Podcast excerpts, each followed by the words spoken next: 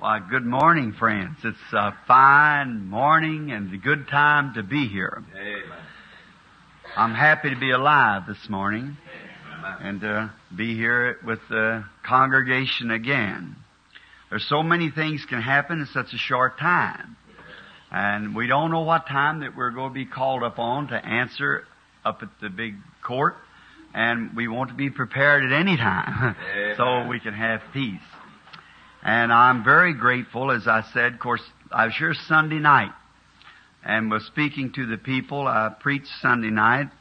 And I want to thank Brother Roberson and all you all t- called in about enjoying that message of Sunday night. We have all things. And um, so um, I sometime I didn't think I was going to speak. Just come down and looked at Brother Neville and his, his throat kind of like a bumblebee down there, and I thought, poor brother, if he sure calls on me tonight, I'm going to help and do everything I can, because I know what that is when you're tired and hoarse. And he preached hard that morning, and so I I spoke for him Sunday night, and um, so we're we're I thank you very much. Now there's many requests they say for prayer. And so let's just remember them first. All these requests. Let's bow our heads now. Our Heavenly Father, it is written that we should enter thy assemblies with thanksgiving upon our hearts. Make our requests known in the assemblies of the saints. And we have many of them this morning, so many that we don't know how to call them to your attention, but you know them. And there's many that was not spoken of. You know them also. So we pray with all of our hearts, as we did last Sunday night Amen. for Sister Shepherd's, Brother Shepherd's uh, child. There, when in the re- come come back, the Holy Spirit said she does not have no polio. Amen. She'll be all right. What a satisfaction we have when we hear from you.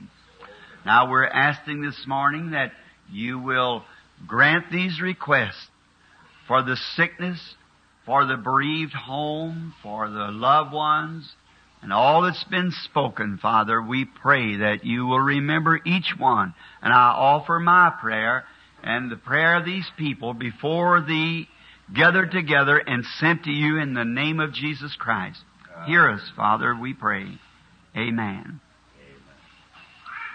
I want to thank each and every one of you all for your prayers for me while, uh, you know, I had a little explosion down on the range down there and Satan tried to kill me and, and, uh, of course he couldn't do it. Look, God wasn't through it. so he just can't do it until it's all over. When God's finished, then I'm ready. But I, my good friend, Brother Woods down there, it's just the mercies of God, or he just found from here down and not from here up.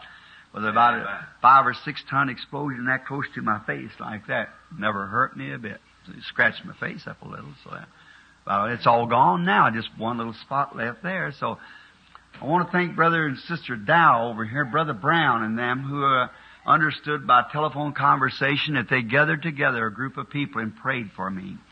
And uh, that is something, does something to you.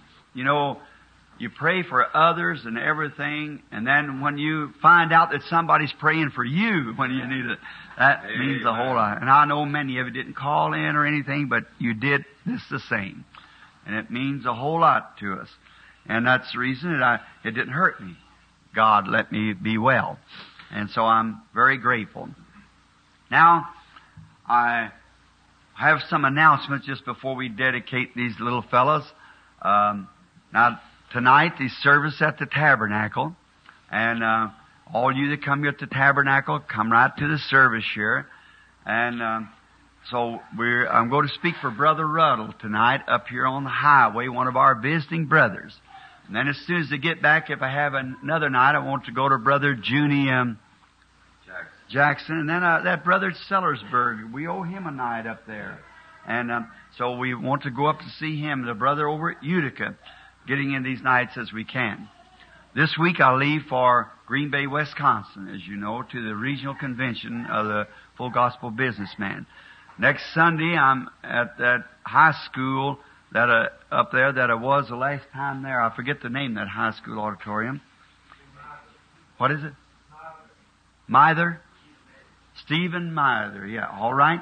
High school auditorium. And then Monday, I'm in a convention over where I held a discussion with that ministerial association um, in Chicago the last time there. We're in that place for a, a farewell meeting to Brother Joseph Boze, who's going to Tanganyika, Tanganyika, I believe he calls it, in Kenya and Yoruba, and, and through there making arrangements for my own coming fall meetings, and um, in Africa and through uh, South Africa, and then we ask you to remember us in prayer in these meetings, and we return back. And I don't know where I have time to get it another day at the tabernacle or not before we go then up to North Carolina, uh, and then from there to South Carolina, and then all the way over to the Cow Palace and Los Angeles at South Gate. And um, there's where I hope to get to go and see Mr. Weatherby, the one that made the rifle that the shell exploded in. He didn't have the head space backed off too much and let the shell push back instead of go forward. Is an old rifle I just sent to him. He had it bored out and then and made into a different kind of a rifle. And I put the shell in it, raised up to shoot, and well, it blew the gun 50 yards around me like that, melted in my hand. The barrel went out on the 50 yard line. The bolt went plumb back behind the deer cage, 30, 40 yards behind me. And pieces of shrapnel fluid knocked bark off of trees and everything else. So that was that close to my eye, just about one inch where it went off like that. And if it'd blow, and that gun will stand 6,900 pounds of pressure itself without blowing. So you can imagine how much was on it to do that. And remember, if it'd blow that, it could have blown my head and shoulders too, you see. But there was the Lord standing there. It didn't even let it hurt me. Just scratched me across the face and a little shrapnel went in below the side of my eye, made a ring around the site so it didn't touch the site where the shrapnel went in. One of the big pieces that stuck in the skull went around the eye, didn't get in the eye. So, oh my. Not long ago, remember I told you he met me in the room and said, do not fear for the never failing presence of Jesus Christ is with you wherever. Amen. So, that proves it, that he is uh, a doctor that looked at my eye in Louisville, he said, they wrote back to Dr. Sam Adair down here, our friend, and said, the only thing that I can say that the Lord was sitting there that morning with his servant to protect him, or he wouldn't even have head and shoulders left. So he was really good to me, and I appreciate that. It brings me a little closer. It always makes a little different. And then two days after that, three days after I was going on to my meeting where I had scheduled in Canada, the man, without knowing anything about this, called me back and had to postpone the meeting. See, I'd been on the road out there. Thing hadn't happened like that. See, and so then call back, and I have to take the meeting, the Canadian meeting, and that will be in July. The last week's in July, and then I'm going on to Dawson Creek, then to Anchorage, Alaska, the Lord willing. Now, none of these meetings I have any leadings to go to, not a one. But I can't think of sitting here all summer, sitting around here, and people dying everywhere. I got to sow seeds wherever it is. No matter what, if it don't come up if the birds of the air get it, if whatever it is, I want to sow seeds because you give me something to sow. So I, I'm going to sow the seed anyhow. Now we have a time here that many people, what they call baptize little babies into Christian faith.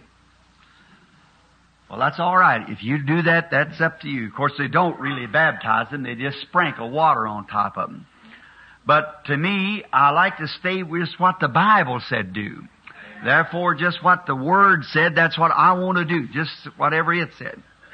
And now, I, I don't find any place in the Bible, in the Old Testament, they brought the children for fleshly circumcision, the little males and the mother offered an offering for purification, two turtle doves or a lamb.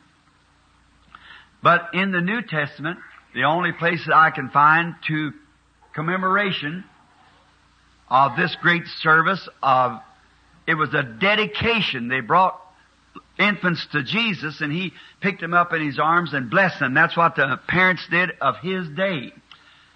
And his life was an example of what we should do. Amen. These things he did for an example.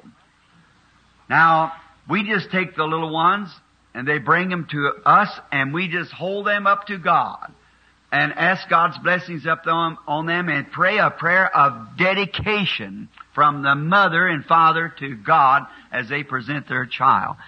Amen. And dedicate them in the name of Jesus Christ until they're old enough to be baptized in the name of Jesus Christ.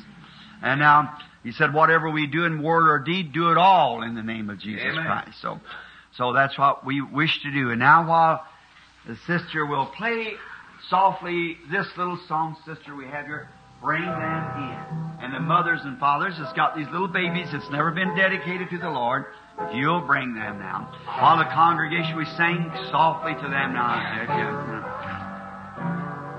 Bring them in, bring them in, bring the little ones to Jesus. I love these little fellas. There's something about them that's so sweet. I guess this is strictly not that. All right. The Italian band, but you went to that beat the other day, or some Italian sister from Ocean Chicago said this is the. What's his name? Jonathan Davis. Oh, that's beautiful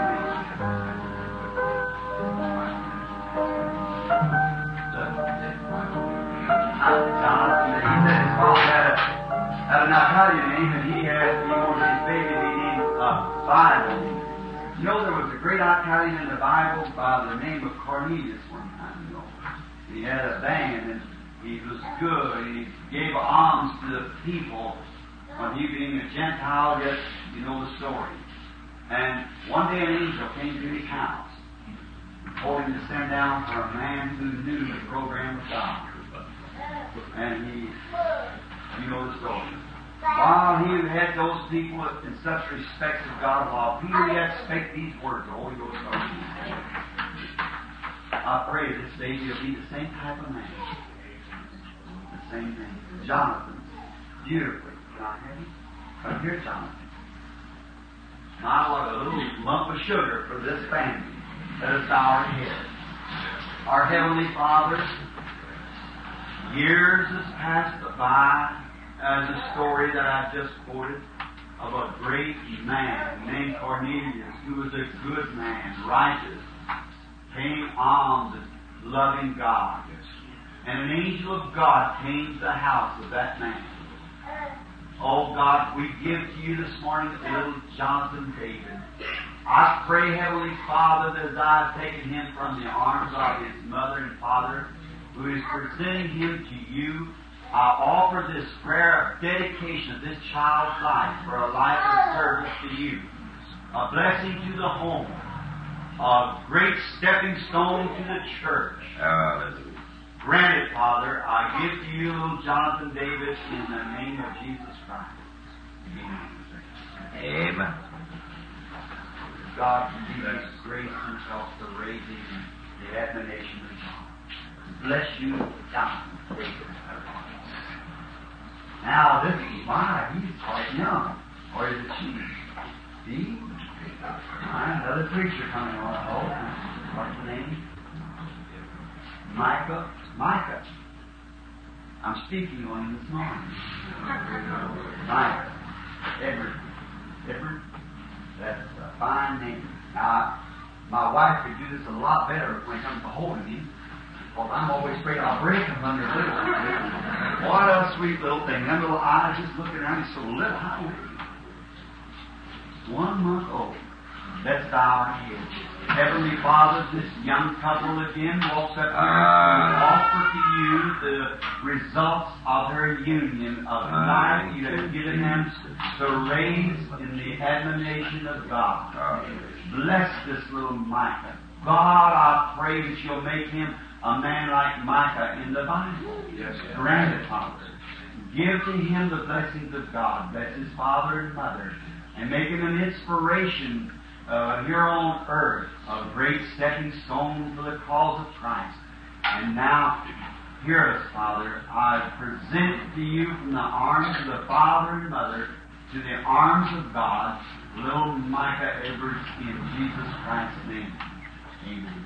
Amen. May the Lord bless you. Bless you, father and mother, the raise you in the admonition of God. I'll be with you. Oh, I just love them little fellas. Amen. just everyone that each one is the prettiest baby in the world. There's just no need. When I brought little Joseph home, that was honestly the ugliest little fella I ever seen, but his mother and I thought he was a doll. but that's the way it is, you know. That's the, we just think that. I'm wondering this morning, uh, uh, some of our members here, there was a, a now this eye has belladonna in it, which blurs a lot, but Sister Nash, uh, asked about Brother Nash. I wonder if he got all right. Uh, uh, is are they here? Oh, well, yes, he's here. Praise the Lord, Brother Nash. That, that's good. Now, Sister Edwards, is she here? The or Sister Shepherd that had the little sick girl. Uh, she's all right now. Fine. Um, I got the news, and the thing was just about five minutes. Till I had people out of town for interview. I run in the room and prayed, and they said the child was taking polio, arms and legs are stiffening. And I run in to pray and said, "I'll come after church." Tell, told Lois to call back and tell the lady I'd be there a- after church if she wanted me to call me. And when I went in to pray, the Spirit said, said, no polio, she'll be all right. I come down. Uh, Well, we all add prayer here at the church. Yes, amen. That just settled it.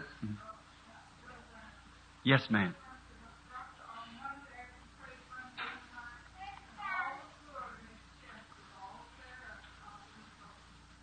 Praise the Lord. Prayer changes things.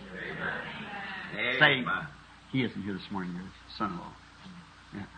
Last Sunday, last time I preached here Sunday week, there's a young fellow sitting here. I kept looking at him. I thought, I ought to know that chap. And come to find out, he was my old schoolmate's uh, son, Jim Poole. Why, we was raised together from little boys up. He's the one that I had the shotgun accident with that time, and then later on had one himself. And a friend of mine, I trust that I can lead that boy to Christ. I tried his daddy so hard, I believe I will yet. uh, bring him in. I hope I can lead that young fellow. He had a, I looked around at him, he looked like he had a fine, what I call it now, I don't make this remark to anyone else, but vibration of his spirit, a good feel. I believe it wouldn't take too much to lead that boy to Christ. So let's pray for him. That's right. Amen. And brother, uh, see somebody else that was sick or something that I'm trying to think of. However, we pray for all. And when sometimes when you send a request, remember as soon as I get it, my wife's in the building somewhere, I think. So she knows as soon as I get a request, right straight to my den room, I go to prayer and stay there till I feel something. I just don't give it up. The other day when Sam, Dr. Sam picked that stuff out of my eye, he was trying to and it's hurt him so bad. He had put a towel on my face so I can't see my buddy's blood. He said I, I was bathing. You he said, he said, I just can't do that and work on it, see. And so, uh, he pulled that out and the next day he was in the hospital. So I prayed for him and he come out all right. And then the second day, his wife, they didn't even know what was wrong with her, thought she was taking polio. So he and, so, and prayed for her, and now she's home well. So we got in the room, Doc. We went into office, and he, we pulled the door together and said, now, Brother Bill, I'm going to ask you something. said, will you pray for me and Betty? I said, let's, let's pray. so he's the one that the Lord showed the vision where to build the clinic. You, you remember the story. If you ever doubt it, go by and ask him sometime. yeah, just said, just let anybody come inside. I've told it to 10,000 people. Brother Branham, Yes, brother. uh, for those here this morning and to put more faith in others' hearts, Easter Sunday morning you called out a precious soul here. The third one, which was a man. You said he was from Seymour. And you said through the anointing of the Holy Ghost, they call you Bill. I know the man. I know him very well. And after we left here, his name is Isaac. They do call him Bill. yes, sir. See, his actual name is Isaac, but they call him Bill. The Holy Spirit makes no mistake. It's the infallible. Uh, this, someone was talking, said, I'm, I'm 53, and thir- about 31 years I've been behind the pulpit. And I have seen him in tens of thousands of things. Yesterday I was down, way down southern Kentucky, right on Tennessee border, and um, I was sitting in a boat with Brother Dalton, who the Lord gave all of his children to him. You remember the morning here when he started out. And um, he said, Brother Branham said, I guess it'd be hard for you to estimate. I said, Oh, Brother Dalton, tens of thousands times tens of thousands of things like that. Said, won't you try to write a book? I said, of it. I said, oh my, Brother Dalton, you go across this boat, you're an encyclopedia, uh, uh, just uh, volumes of books of what I've seen the Lord do. And not one time has He ever failed. Not one time, but perfect each time. Praise. I uh, see, I believe now, if I'm not mistaken, Brother Shepherd's girl with a kind of an orange looking dress on. I think that. I stopped by her the other morning. She was walking down. And I thought I might have the wrong girl to pick up, so I took off. So that was me that stopped, sister. And I, I thought it was Brother Shepherd's girl, and I picked her up because I thought maybe his car might have broke or something. We was going to get Be- uh, Becky, and uh, I thought it might be the wrong girl, but now I see he's sitting with him there, so I, I believe it was the right girl. So that was me that pulled up there and then pulled away. so, um, everybody loved the Lord Jesus. Oh, wonderful. That's just fine and dandy. Amen. Well, Brother Willard, we're just glad to have you in, and you look pretty good too, best I can see you. we both kind of hamburgered up around the face. I look like I've been hit with a handful of it, and I seen Brother Willard that night when he was asleep, and honest to goodness, he looked terrible. But you look awful good this morning, and we give thanks and praise to God for it. Amen. You know the devil can't kill us till God says, come on. Then we want to go, don't we, Brother Willard? That's right. Until then, he's just trying in vain. That's all. The Lord Jesus is our help and our refuge. Now here I talk along here when I'm just got about six hours to preach this morning. Amen. Amen. Glory. Now, we uh, never notified, didn't send out no tickets and things because I would already announced I wouldn't be here. But just to come down and help Brother Neville and get to see you all again and have a little time of fellowship. And last uh, uh, Sunday night, uh, Brother Roy Roberson, I don't know whether he's in here or not. I can't make out enough to see that. I'm sure he called me up and tell me about the message. And someone called and said, I was wondering when you talked about God gave us all things. See, He did. He gave us life. Try to buy it. Mhm. He gave us love.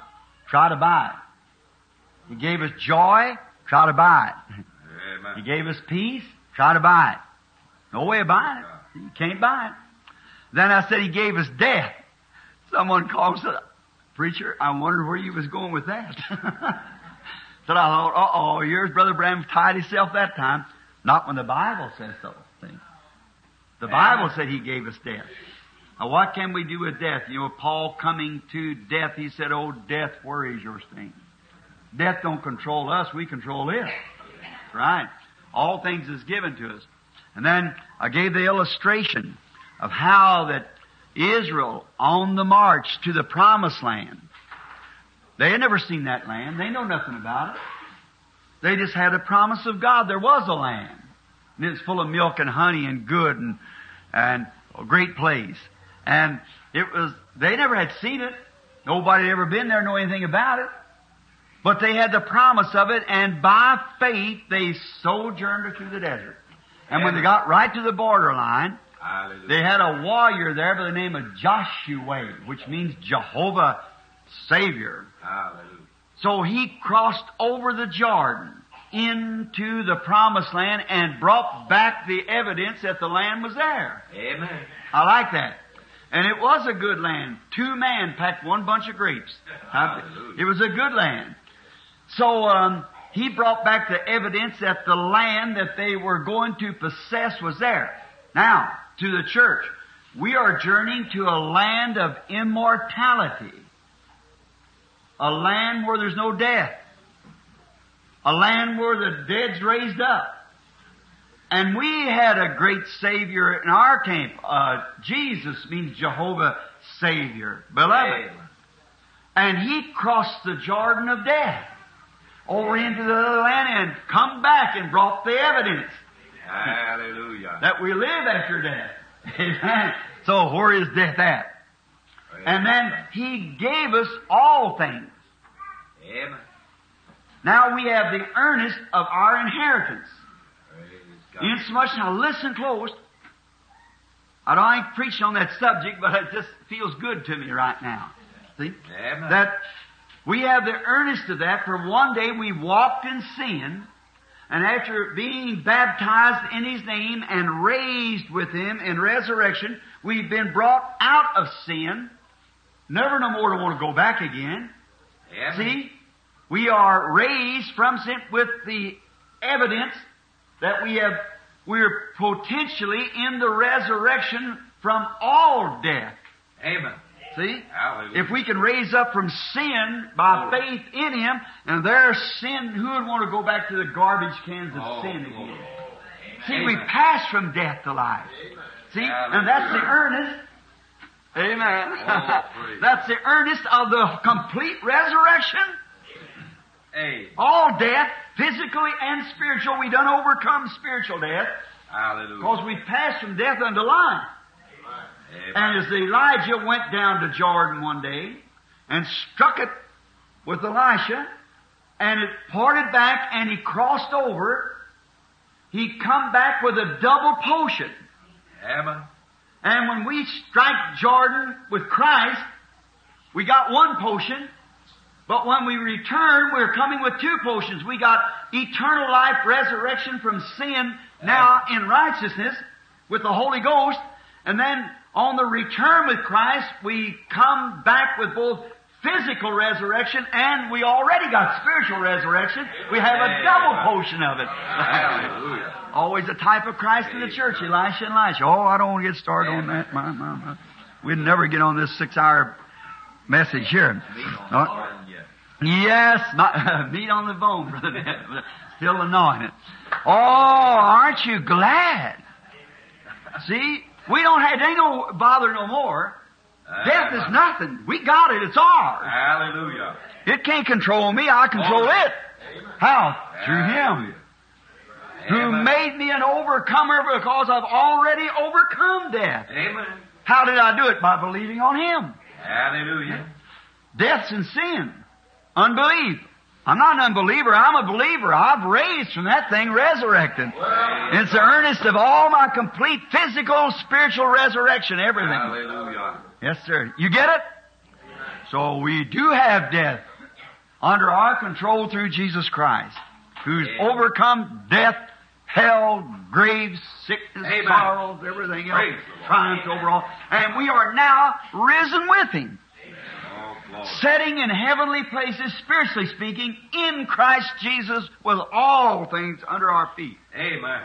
Even the physical resurrection is under our feet. Because we're in Christ. Does- You get it. If you do, raise your hand. Amen. That's Amen. good. As long as you get it, that's fine. See? Don't let us keep keeping it in your mind. See, we have passed from death unto life.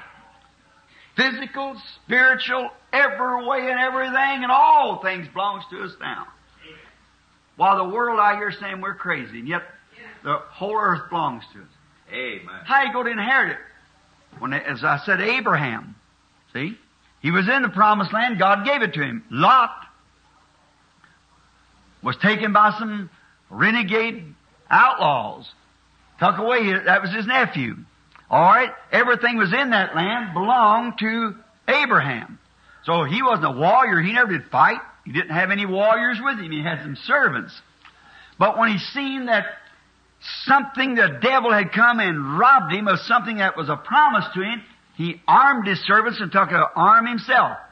He didn't know how he was going to overcome this whole company of kings, Yeah. just a handful of servants, but God told him how to do it, and he divided himself and slaughtered the kings and come back triumph. Amen.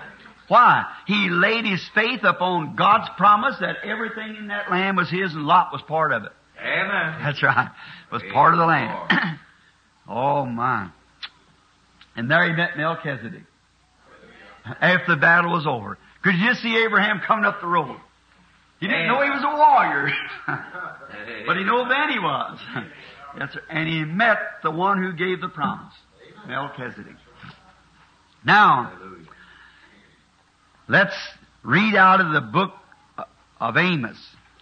I'm going to speak this morning, not six hours, or I hope not. See, on uh, on a subject that the way of a true prophet. And tonight, the Lord willing, I'm going to speak on letting off the pressure.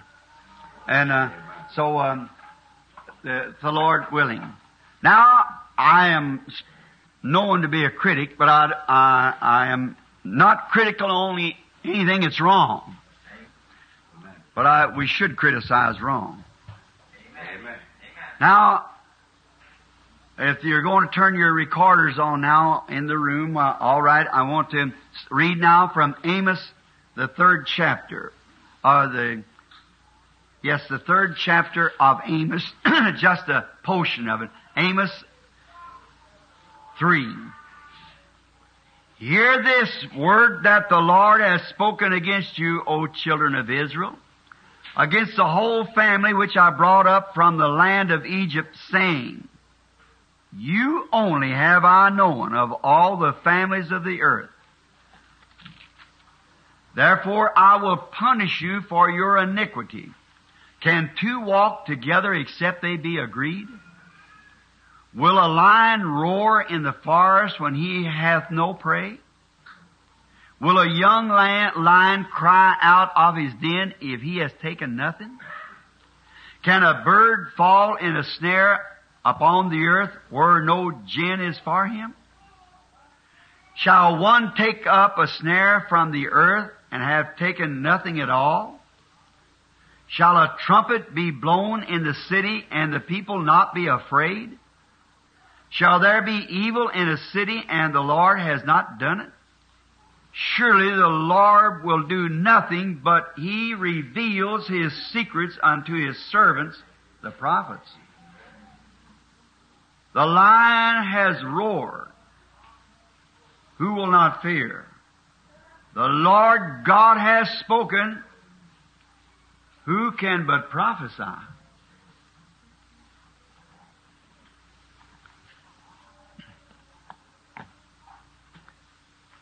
His eyes must have got narrow.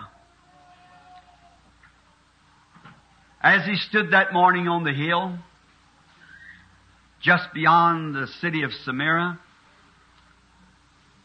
I can see his steady hands as it moved through his gray beard.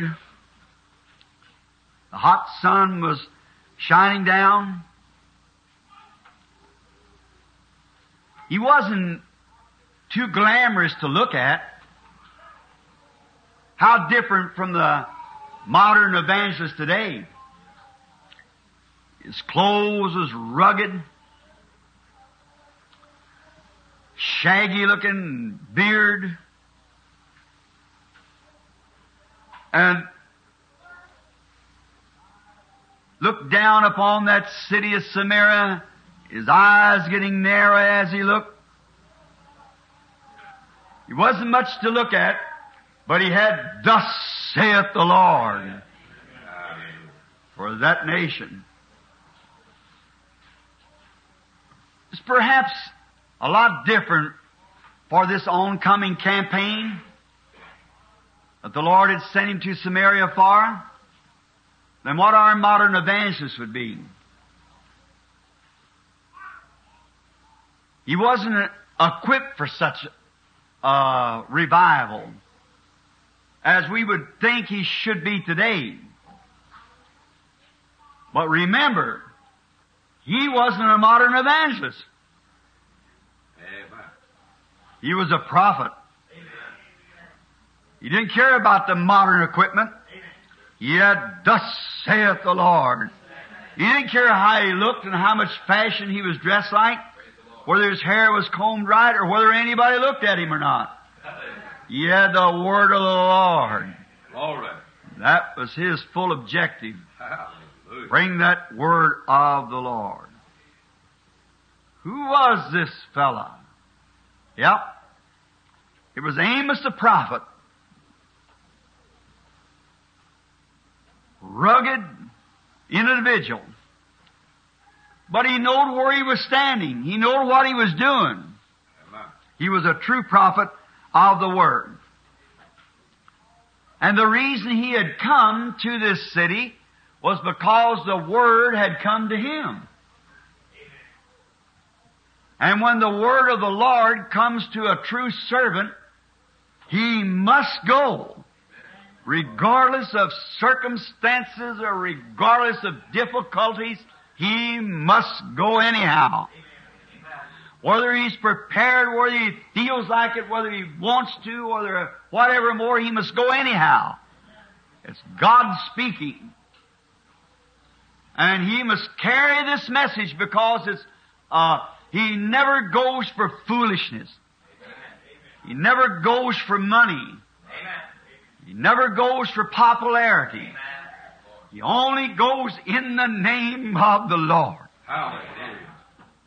For one thing, he's got a, a mission, and he's sent of the Lord, and he is the Word of God, because he's carrying the Word of the Lord.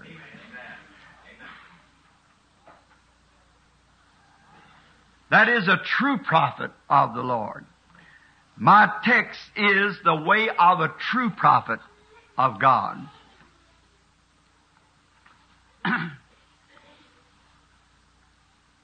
this great, fearless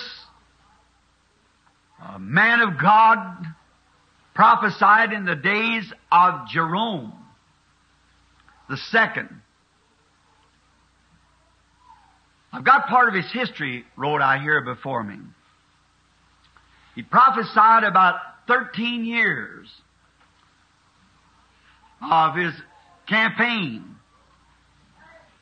And Jeroboam was, Jeroboam second was just about as smart and able a man as Israel had had for some time.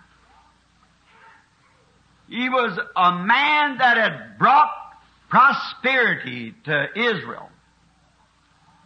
Israel was all flourishing. But he was something wrong with him. He was an idolater. And I'm kind of reading this the other day. I kind of thought that was pretty fitting to today.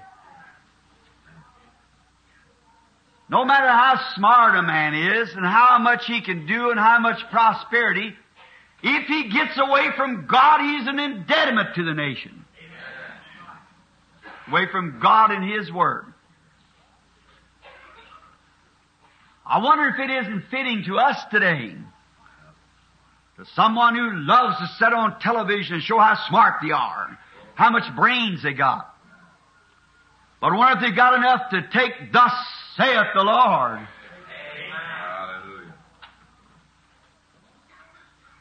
He was a smart man, all right. Israel was in a backslidden condition. Her preachers, her priests, and also her government had all left the word of the Lord. Now they didn't believe that. They believed that they were with the word of the Lord. But there is a way that seemeth right unto a man. But the end thereof is the ways of death. Why was they wrong? Uh, why could a man believe that if they were wrong, a whole priesthood of man, thousands of preachers and priests and kings and governors, all who professed to be worshippers of God, and yet all of them were wrong.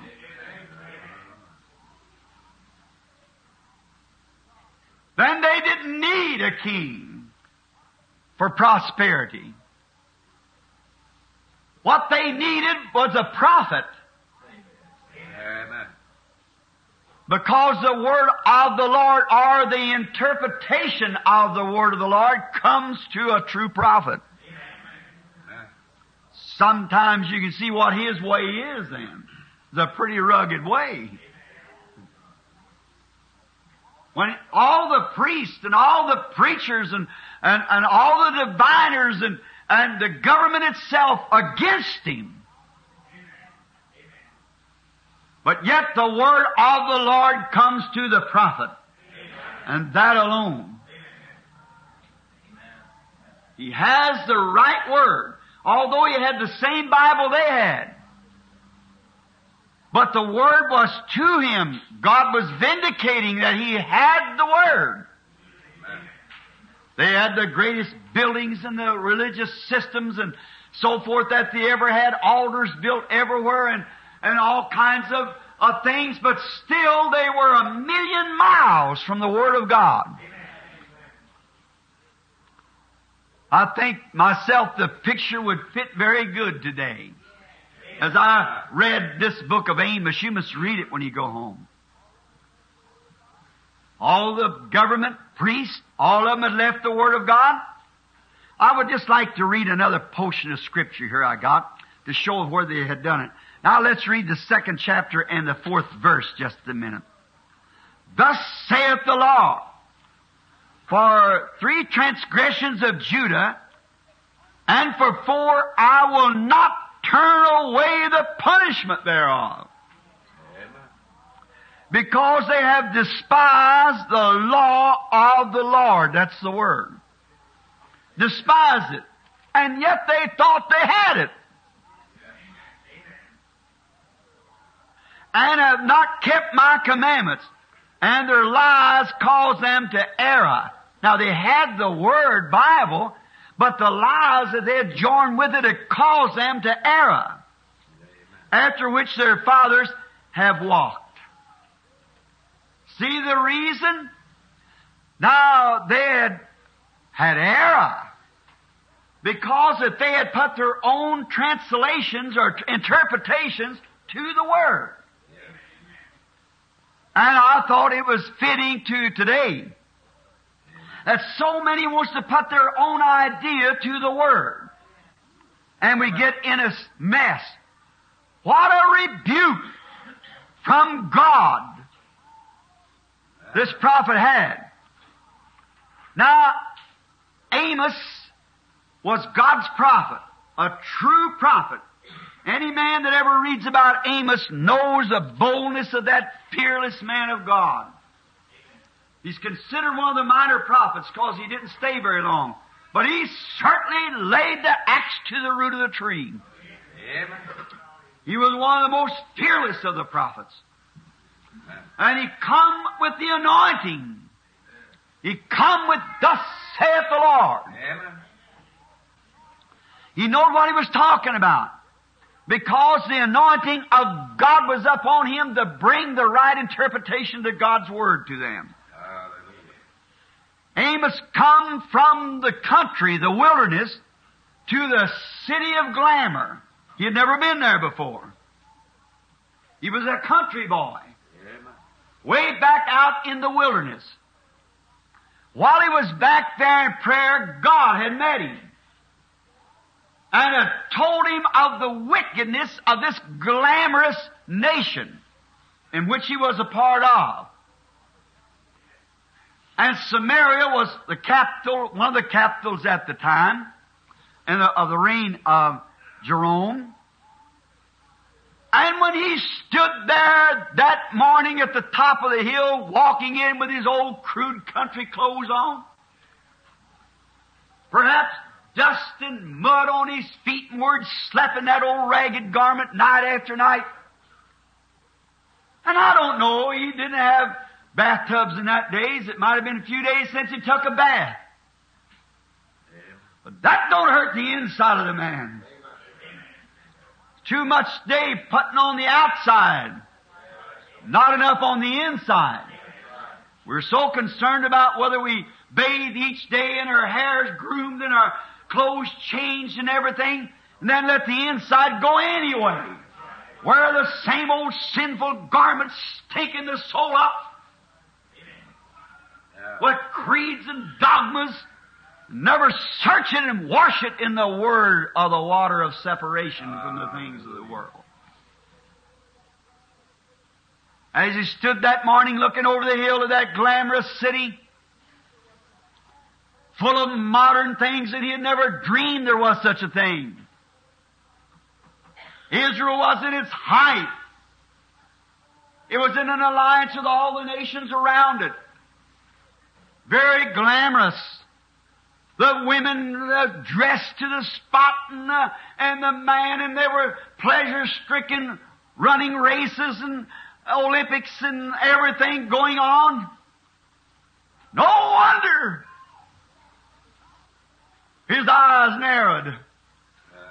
Not with the glamour of the city, like some tourists would do, coming into New York or Los Angeles, seeing the half-dressed women, the man carrying on, and the sin. Some friends of mine a few days ago was coming up from a fishing trip just below a Bible college of a great famous Bible college. And there laying in the road, in the weeds, were young girls half dressed in young boys, perhaps students from the college, drinking and carrying on horrible. Now, such carrying on as that tickles the appetite of a many American who calls themselves Christians. When they look down into Los Angeles, or I've not watched them on the plane when we come in to Los Angeles, never been there before, or to Hollywood, or, or to Florida with all their neon lightings over the fly, the palm trees. Oh, they would powder their nose new and fix up the makeup. They were thought it was the most glamorous thing they ever seen. And see the well groomed and dressed walking on the streets. They wanted to get out there and see how tight they can wear their clothes or twist up and down the streets when they think that that is something wonderful. But those God anointed eyes of that prophet didn't narrow because of the glamour like some tourists, but on the moral corruption to a people who was called to be blessed of God. Eyes didn't look at the glamour. They didn't narrow because of glamour. It was because of the, the, the indecency and the corruption of a people that had been called to be the chosen of God and would act in such a way as that. Wonder, he said, the lion roareth, who will not fear? God spoke, and who can keep from prophesying? He's seen the corruption, the decay. That's what he was looking at. That's when he's seen all of that. It didn't attract him. It sickened him at his soul. Why, he was a prophet. He knew what God had promised to bless and what a blessing was and how people act with the blessing. And the devil has perverted in his day from what a real blessing was to a, a, a moral decay, a blessing to tickle the eyes and appetites of unconverted people to the will and way of God and God's way of life. How typical it is today how preachers can stand in the pulpit and look upon sin and corruption of this world and see people and are doing and acting the way they do and then just bless them because they're a member of their church or denomination. It's more than my soul can understand. Amen. When God speaks, prophesy. Amen. If the Spirit of God strikes a real prophet of God, he'll cry with the word.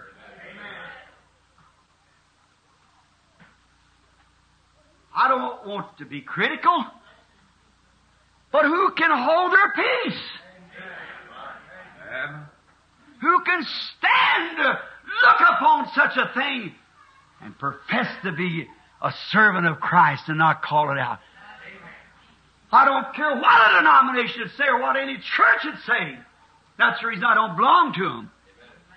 They kick you out the first thing. But God's Word comes first. If you're a messenger, you've got something to say. And if you say anything contrary to this Word, you're not a messenger from God. You're a messenger of the covenant of some denomination or some theory. But a messenger of God has the Word of God. And our friend this morning, as we look at him, he had the Word of God because he was a true prophet of the Lord. Now, they thought they had the, the interpretation to it. Thought, well, sure, look what we're doing. Now, the thing of it is, we've got him standing on top of the hill this morning. Looking off down to the city. Shaking his head, looking. His eyes narrowing. Taking his sleeve and wiping the sweat from his face. Dust. Hot sun shining down upon his bald head. His beard hanging down, him rubbing it with his hands. He didn't see glamour, he saw sin. It didn't please him, it sickened him. Why would he not say, me an Israelite, look how my country's prospered? How could he say that when he was a true prophet of God, knowing the results? And what was going to become of such a thing as that? Let's stand him on the hill today and let him look down. Let him look in Jeffersonville. At the people who call themselves Christians. Let him look anywhere in America for people who call themselves Christians. His God anointed eyes would narrow again. His hands had twitched in his beard. Why? You don't see the glamour and prosperity that the world sees. He sees the, the going away from God. He sees the moral decay of the people. He sees the backsliding of the nation. Uh, He sees the rottenness in the church. How could he do anything but narrow his eyes and long to get into it so he can tear it to pieces? if some bishop had met him up there and said, Now, are you the prophet of the Lord? Now we'll tell you what you can say and what you can't. You think he'd listen? What if it said, Come join our organization now and we'll help you in your campaign? You think he'd listen? listened? I couldn't imagine that. Out of a man like that. No. He was sent of God. He didn't have to have their cooperation. He had God's Word, God's anointing, God's appointed time. He was coming and thus saith the Lord. Amen. That's the true prophet. That's the way he travels. He travels with nothing but thus saith the Lord. Would this glamorous city of Samaria, this self-styled, high-educated Israel, these fine, polished preachers and priests, receive this little unknown fella? Probably his grammar was very poor. Come from a poor family in the wilderness. Left home, called of God, went into the wilderness to study God and His Word and become a prophet. The Lord born him that way. Prophets are born. A messenger for the age who God by foreknowledge knows the age and has his agent there. To call out sin. Could that glamorous city receive him? You think those women would have paid any attention to what he said? You think those priests would have listened to him? Why, no, sir. He had no recommendation with him from any organization. He couldn't say that the Pharisees sent me. Neither could he say that the Sadducees sent him. He didn't carry any credentials. He didn't have any fellowship card from any group of people.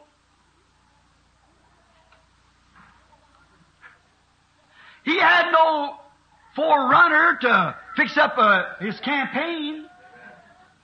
There hadn't been all the Pharisees that had a union meeting and a, and a ministerial breakfast and got everything together to um, uh, fix his campaign up and knowing that he was coming. He was unknown to them. Amen. He had no fellowship card. He had no credentials. He had no recommendation for man. But he had, thus saith the Lord. That's the way of the true prophet. Amen. He had, thus saith the Lord. If he had, thus saith the Lord, it's so far different from our man-made schemes here. That's all he needed. If he come this way, he come in the name of a church. If he come from this way, he come in the name of the Lord. So a true prophet always comes the way of the name of the Lord. Always he comes in the name of the Lord. Now, he couldn't show fellowship cards, but he, he had the Word of God, and that's what God had sent to the people. Now, the people had formed themselves organizations. They had different sectarian groups, and that's what the people had formed. But he, Amos didn't have that. He just had, thus saith the Lord. That's what he had. I'd imagine those priests of a morning have a little, on the Sabbath morning, have a little uh, prayer and so forth, and a little dedicational services, and, and went back and talked a few things on great Moses that one day lived, and a great somebody else that someday lived. But oh, the days of that's past. Now, you people know our new president, our new government, and our, all we've got, and talk on a few things like that and go home. But here come a man not caring for that. Amen. Come with, thus saith the Lord. See, that's the way of the prophet. No cooperation. Know what was facing him. Know that everything would be against him. Know that they'd reject him. They'd turn him down. But he was coming in the name of the Lord. Jesus knew that Calvary was facing him, but he come in the name of the Lord.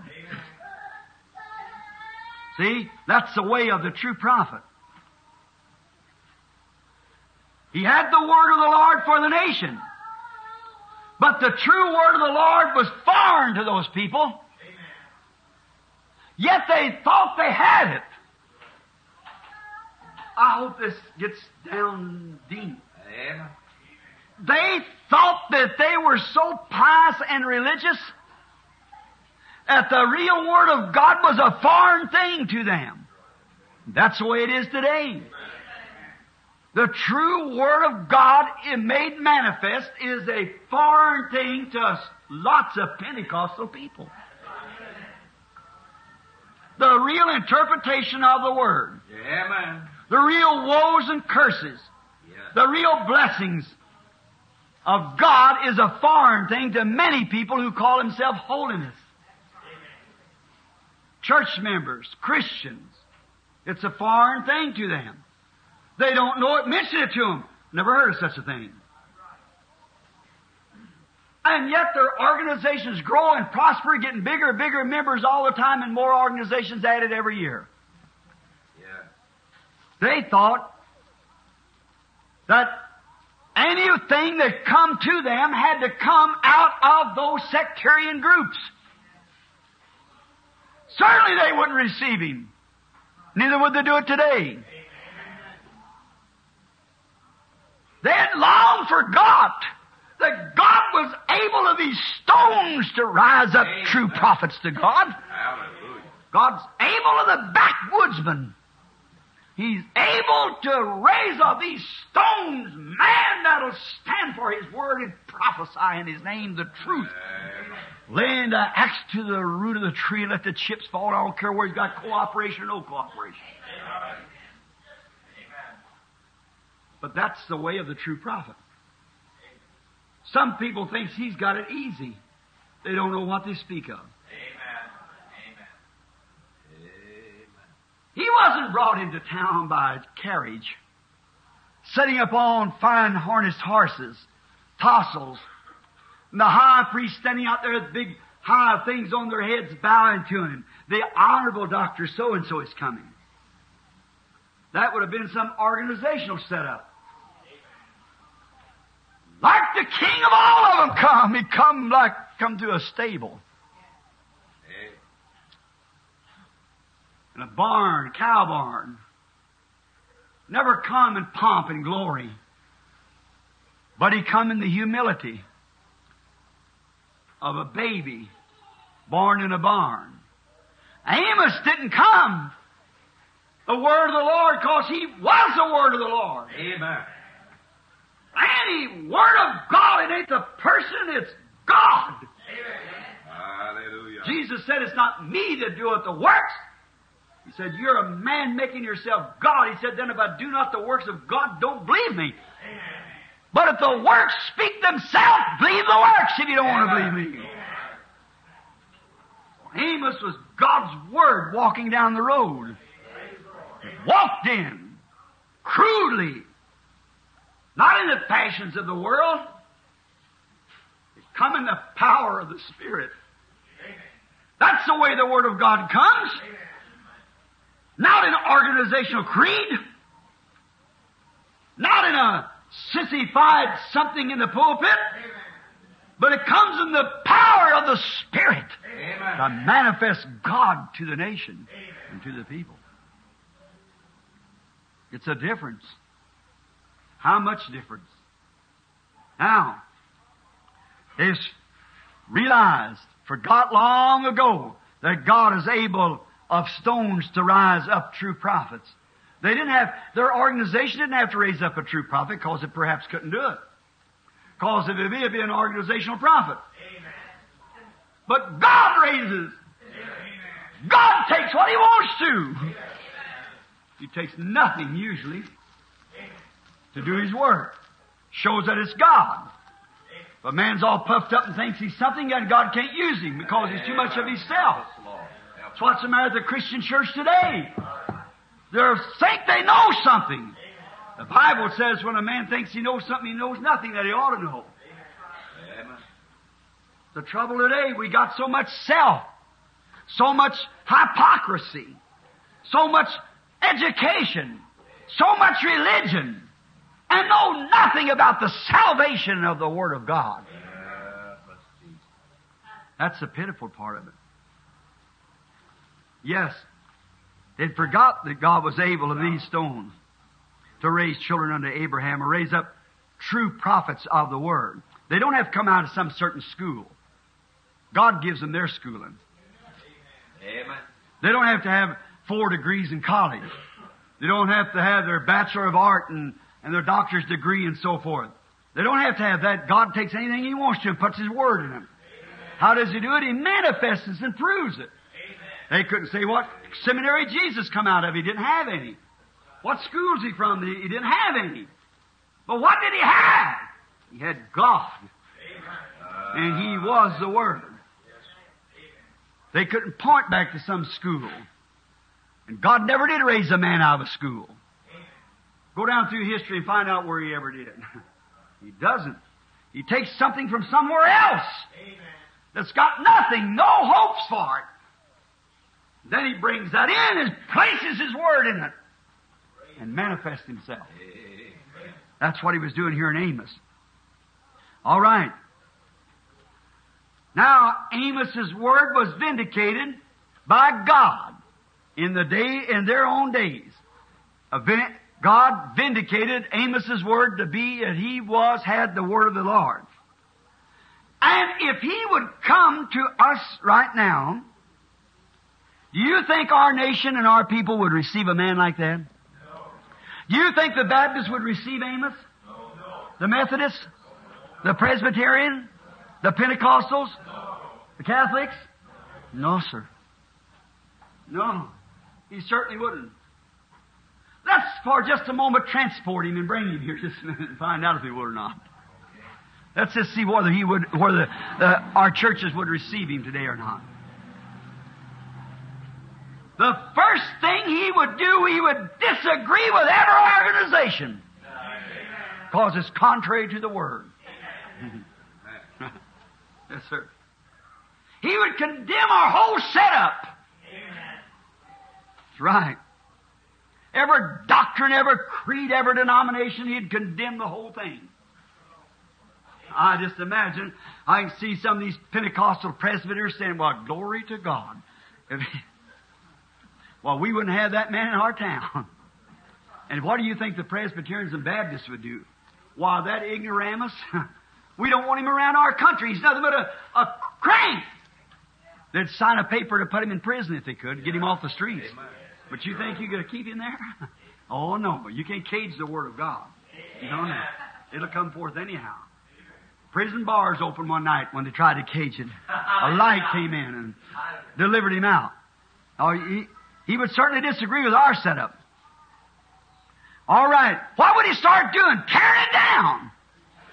Why? He's a servant of God. He would go straight to the foundation to start his campaign. Right straight back and tear every creed off of it.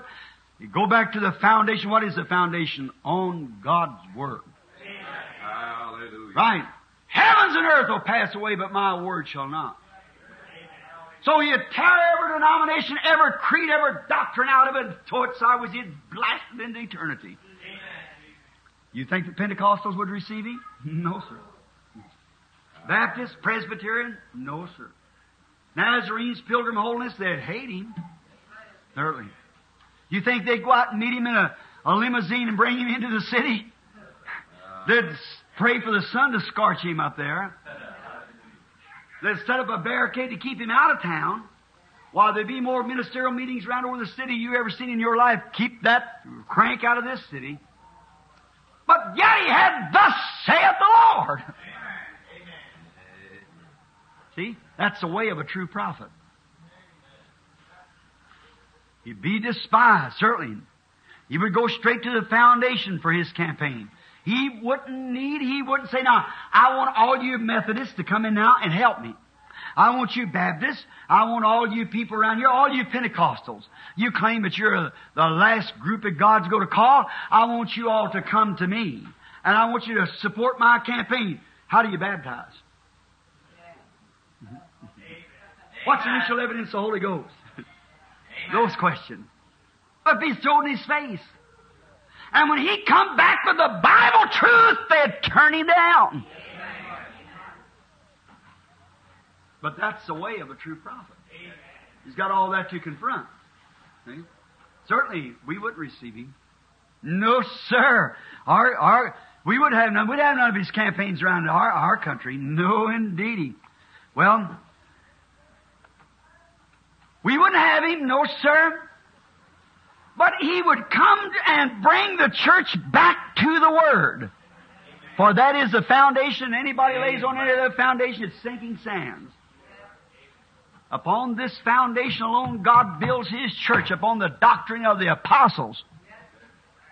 As I was saying the other day, someone talking about um, uh, about purgatory and give references to many, uh, like Saint Francis and Saint Cecilia, and uh, she praying for certain people and out of purgatory, and give such an authorities as that.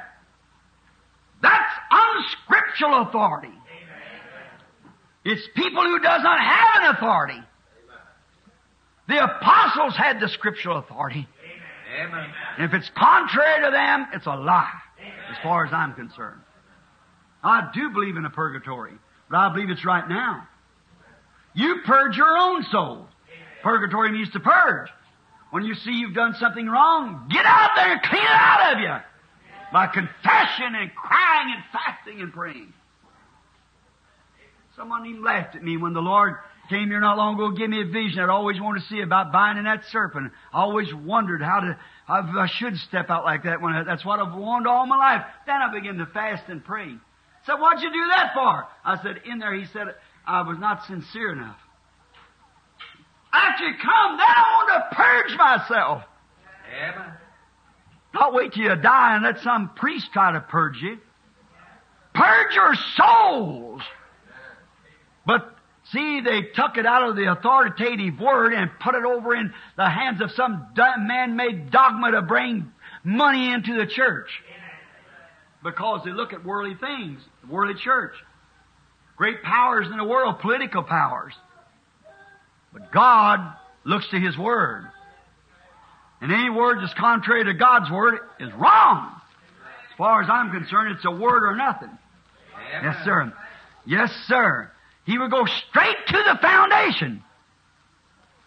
He'd tear the thing to pieces. He would have to.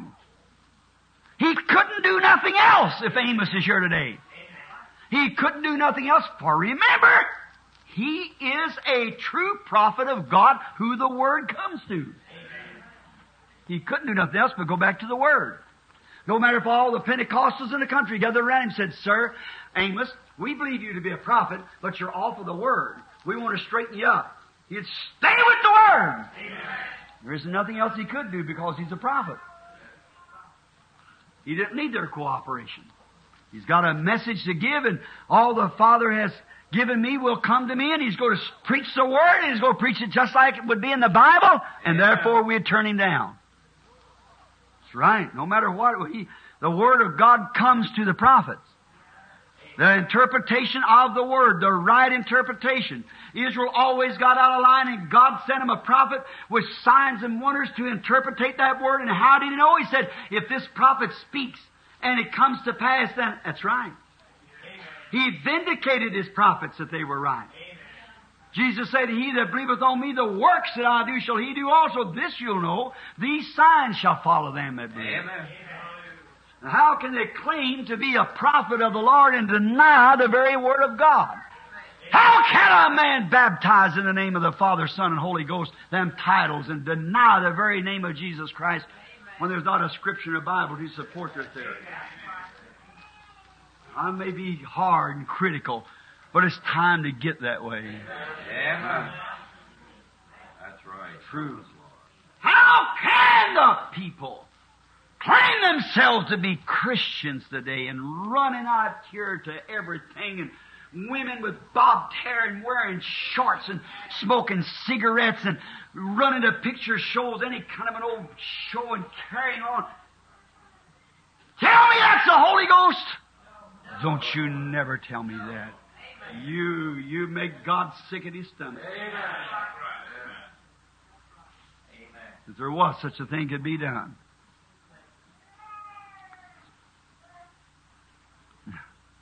I'm sure you understand. Call yourself such as that. How can there be such a thing? By their fruits are known.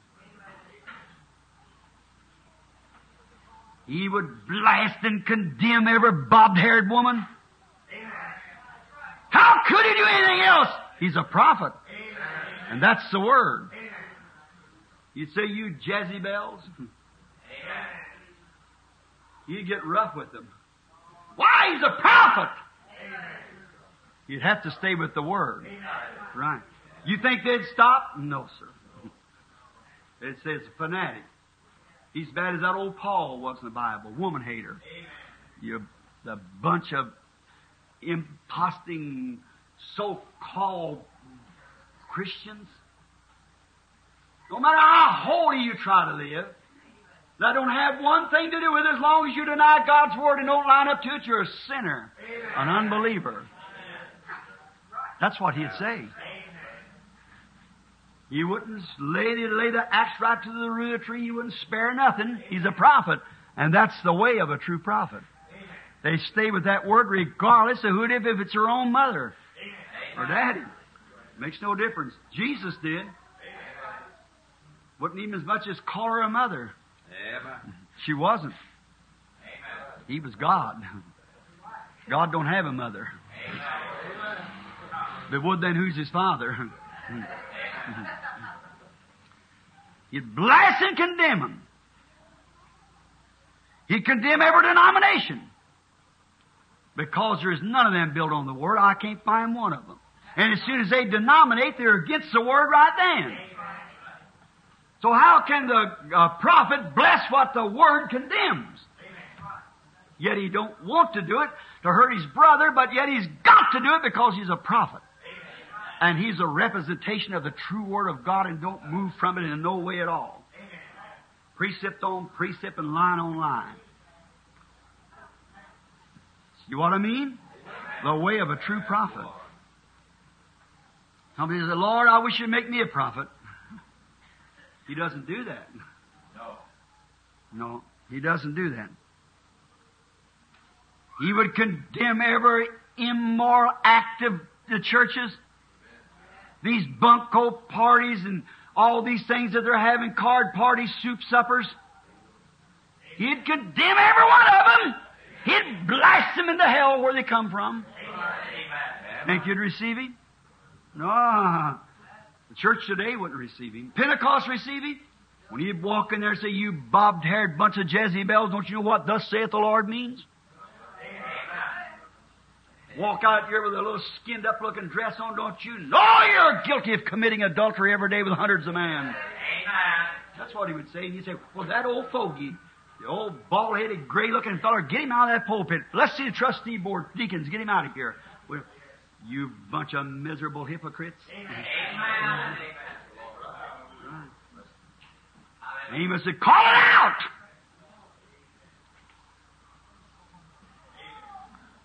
Then call yourself. We are, we belong to this group. We belong to that group. You're the devil, your father. Or he's the one that denies the word. Say, I spoke with tongues, then bob your hair. Glory to God, hallelujah. The Bible says it's a, it's a common, common thing for a woman to pray with her head cut like that. Then call yourself a Christian. Shame on. Crawl off in a corner somewhere. Get right with God. Put on them little old shark clothes and get out here in the yard and stretch yourself out when you know good and well you're committing adultery with a hundred men every day. Say, Jesus said so. Whosoever looketh upon a woman to lust after her has committed adultery with her. She was the one presented herself, and you did it in your where you if you're dead to the things of the world. You've raised from that, as I said at the beginning. You turn your head in shame, your eyes narrow upon such a horrible thing of sin, instead of look at women to lust after them. You man to do a thing like that and call yourself Christians. That's what he'd tell you. I'm trying to take his words this morning. It would be his words. For if he remember he's a true prophet, he'd have to stay at that word. I'm just quoting his words. That's all. Because if you brought him, he is the word, then here's the word itself. May not have the man, but you got the, his word. Because he'd have the word of the Lord. Every man-made doctrine, he'd condemn it. Such as baptism in the name of Father, Son, Holy Ghost. He'd throw that thing plumb back into eternity. He'd condemn it so there wouldn't be a smell of it left. yes, sir. How many of you, how many of the church this morning would receive him up on that? Then they, this Jesus name bunch, they'd, they'd say, oh, we'd take him on that, and then your organization. He'd blast you right on out with it. That's right. You're bobbed-haired women, and you putting up with it. That's right. You're a man, the way they do and act. That's right. A lot of people say it's good to be a prophet. It is. If you're ready to sell out everything to the world and stay with God and with His Word. No, we wouldn't receive Him by no means. Our denominations today. We certainly wouldn't have nothing to do with Him. Listen to Him blast it. He said the very God that you claim to believe in, He'll destroy you. What would He do about that? The very God that Pentecost believes in, from the very immoral acts and the things that they're doing and permitting to be done, that very God will bring judgment upon them right. Exactly what Amos said to them. Oh, they said, we got Abraham, we got, we got this, we got the law, we got priests, we got prophets. Oh, brother. Them eyes narrowed as you looked upon them and blast that word into them. Yes, sir. Sure, they wouldn't receive him. No, sir. He said they'll destroy him with your man-made doctrines. That's what he'd tell you today. He'd say the same as he did then. He said the very God that you're building churches to, perhaps paying millions of dollars. The very shrines that you're building to Jehovah, that you claim that you love, that very God will destroy you. Because you're rejecting His Word. Is it today. Very God that America claims to serve will bring judgment upon the nation and destroy it. I hope that gets so deep that you'll never wiggle out of it.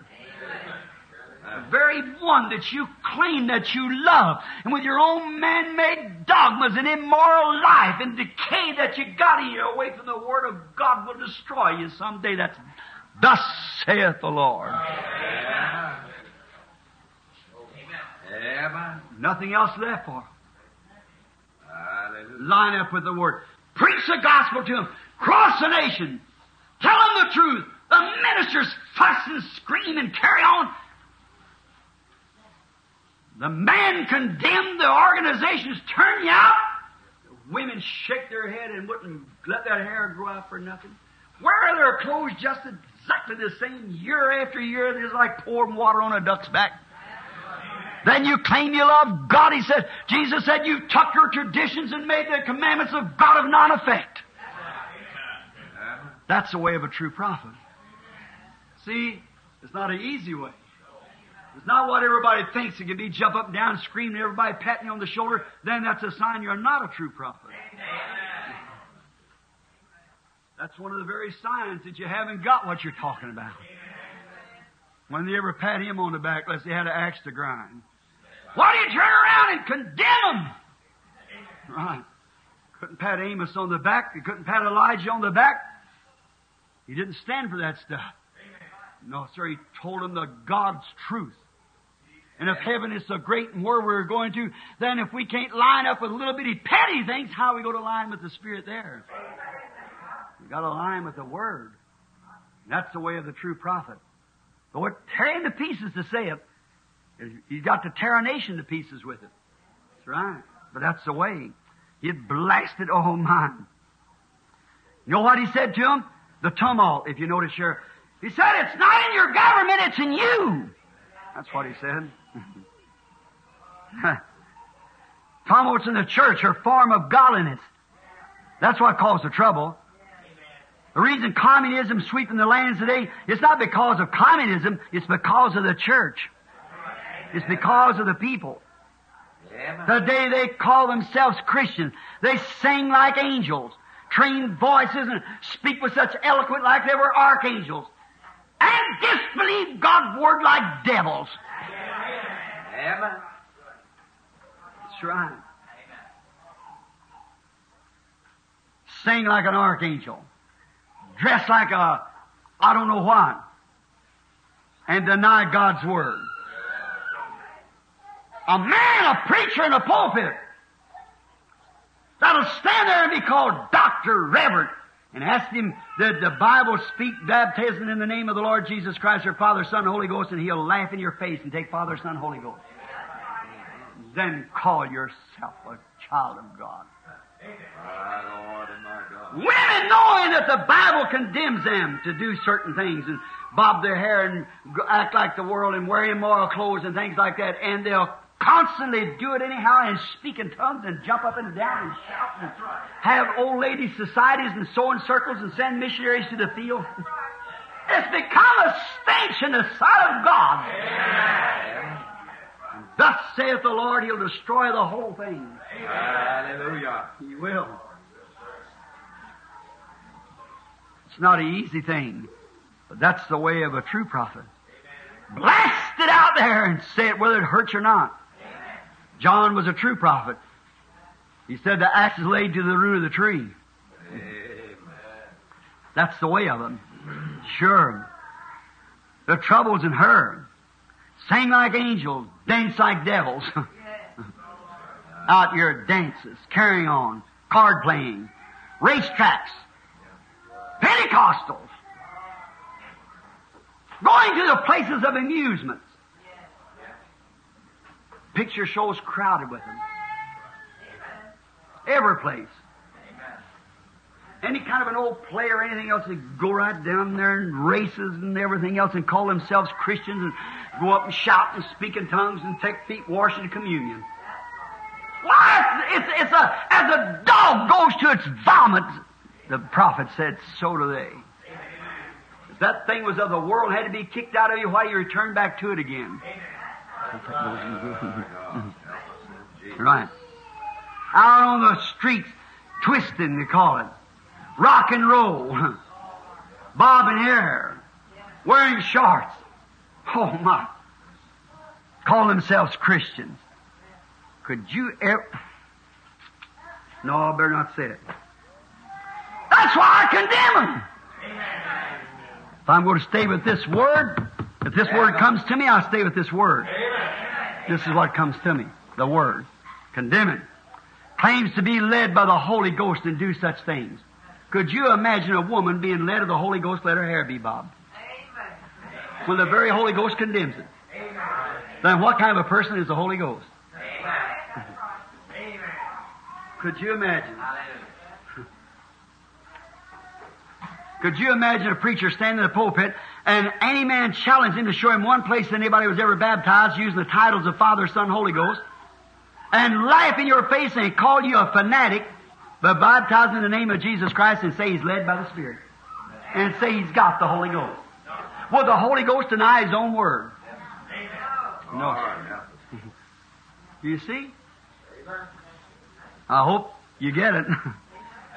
I don't know how much time the next blow up may get me. But until it does, I'm going to be standing right there at the Word. When I meet you under the judgment, I'm going to be standing right with that Word.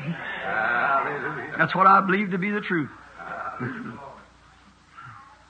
no, you don't do things like that and then have the Holy Ghost. Went to a minister's wife one time, sitting up there with a dress on that's horrible looking. You say you ain't got no right. I have got a right. That's the word. Preach it all. You bypass those things. A lot of sissified preachers because you haven't got the adopt. Maybe you haven't even been called to preach in the first place. But a true servant of God will stay right with that word. Right. Minister's wife sitting there all squeezed up in a dress with earrings hanging on and makeup on and short bobbed hair. When God condemns the whole thing as filth. And then saying you got the Holy Ghost. I was preaching here in Phoenix not long ago on something like that, and the minister's wife sitting on a pulpit with one of these boyish bobbed hair all kinked up, and with a dress that she couldn't even keep her underneath skirts from shining. She couldn't get down over her knees, about four or five inches above her knees, sitting up there, jumping up and down leading songs. I blasted it just as hard as I could. Amen. Of course, he won't invite me back. I don't expect you, but he knows what's right and wrong. And I stand at the judgment. It's not on my hands anymore. And go off and say, a man, so-called teacher, which I don't say, but he isn't, made a remark the other day before some of my friends at a certain city I've been into. You know the brother. And this brother come in, he said, uh, well, they said, we had Brother Branham here once, a certain city in, out west. And this man said, oh, Brother Branham's a good man. See, you know better than throw anything on a character. He said, Brother Branham, but don't you listen to his tapes because it'll get you confused. And it happened to be one of my friends I said, just a minute, sir! I was confused until I heard the tapes. that's the difference. I couldn't understand how a holy God would put up with such things as that. As you all do. Yeah. Same person, another one with him stood at a certain place not long ago and said, Brother Branham is a prophet. He can discern things and things like that. but said, I don't listen to his doctrine because he's not right. The insanity, the uncouth uh, expression is that. Don't you know that though? If it is, uh, I'm no prophet. But if the Word of God is true, it comes to the prophet. The Word of the Lord came to the prophets. They was the one who interpreted the Word. Then you see, you don't, it don't even make sense. just to hide behind some petty denomination. One of these days will break and mold and perish in hell.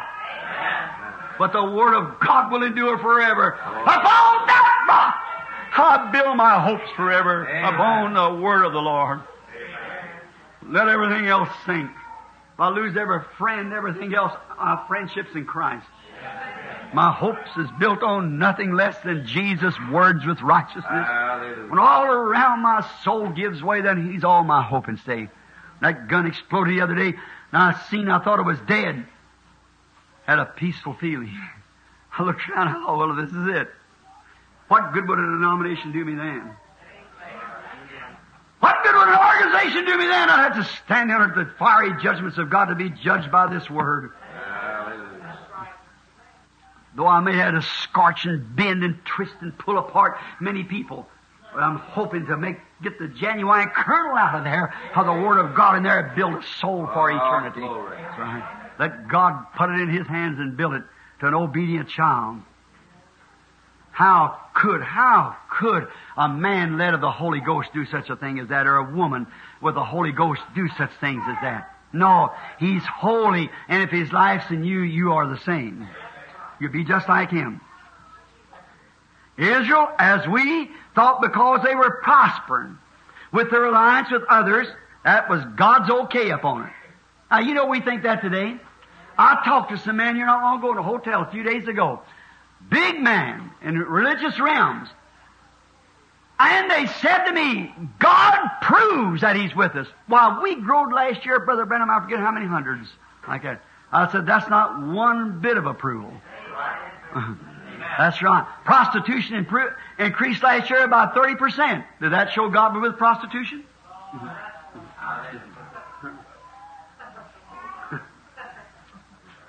that argument's no good. No. You can't do it. No, sir.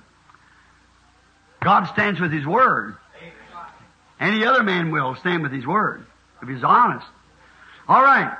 They thought because they had an alliance. Now here we'll get in just a moment on the government affairs. Our nation has turned down the Word of God. Just like Israel did. They turned down the Word of God and their people, their priests and prophets and so forth are prophesying good to them. And they, what can we do but prophesy wrong because it's contrary to the Word? She's doomed our great beloved nation based upon the our experience of our forefathers then get back to what they had. Sure, Israel was a great nation. Look at their forefathers, but God didn't spare them. That old bald-headed prophet was throwing the word to them. And it happened just exactly the way he said. Read your history here and find out if it's not right. It come to pass just exactly the way he said it. And he condemned them, yet them standing there, holy priests with holy garments on, sprinkling this, and wouldn't move a hand this way or that way because it was something this way or tradition or something. Jesus said, You're your father, the devil, and his works you'll do. They took him and condemned him and hung him on a tree and killed him. That's exactly right. God raised him up again. Yes, sir. No, they would not. We would not believe uh, uh, Amos today. Not at all. And today we have made an alliance. We got what we call today, we think it's God's okay because the, our organizations are increasing and, and everything's going the way it is. We think that's God's okay upon it. You know, they've joined up, I believe, about two or three more million Protestants. And Catholics has went several million more. See? They think that's God's approval of them being Catholic. Protestant thinks it's God's approval of them being Protestants. it's nonsense. It's cannon fodder. It's atomic ashes. It's a wrath of God being built up to explode.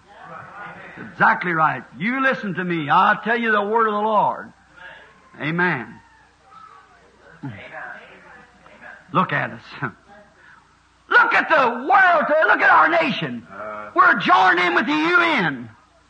What's in it? A bunch of ungodly, and we with the audacity not even to let prayer being offered before our sessions come in. Did I just not read here? How can two walk unless they be agreed? God doeth nothing unless He reveals it to His servants, the prophets. How can two walk unless they be agreed? When we got Mohammedan, Buddha, atheist, ungodly, selfish, everything else in it.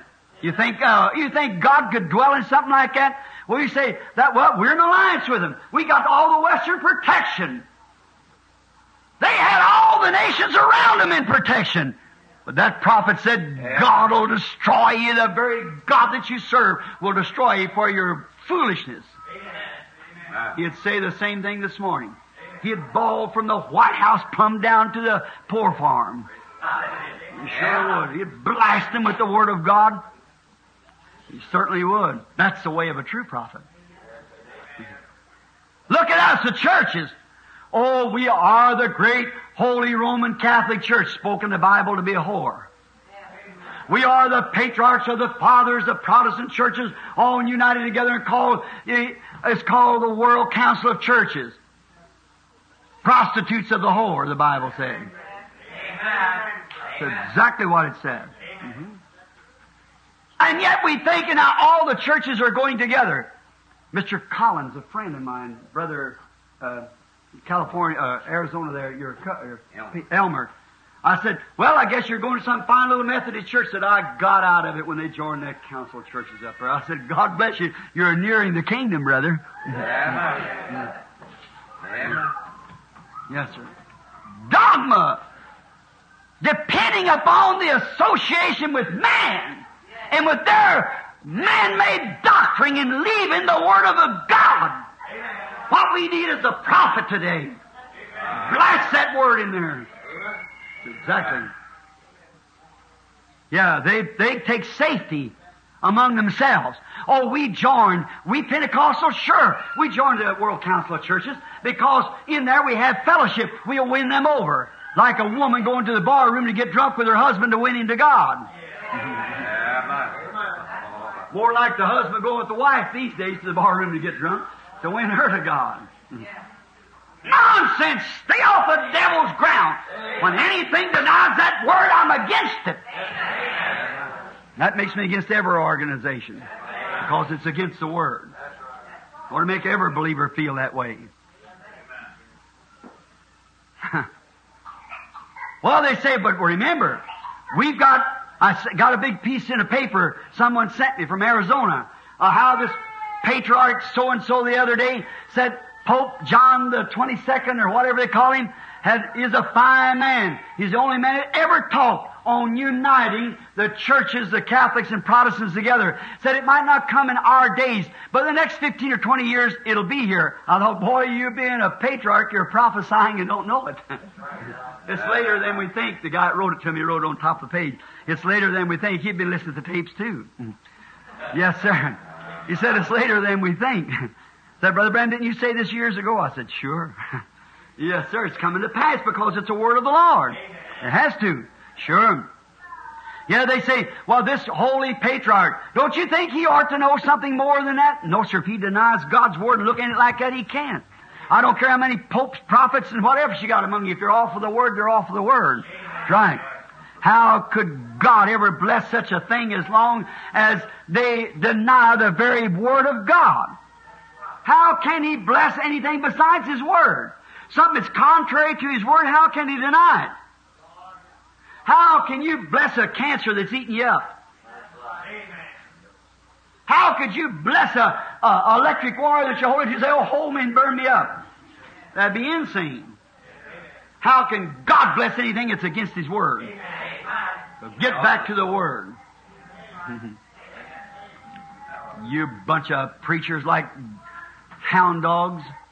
No matter whether you go out here and sell your birthrights for a mess of pottage to ride around in some Cadillac or something or some big high mansion somewhere in a big million dollar church and all those things like that and sell out your birthrights and ashamed and afraid to preach the word of God to your congregation say, aren't you ashamed of yourself and call yourself a servant, a prophet of God?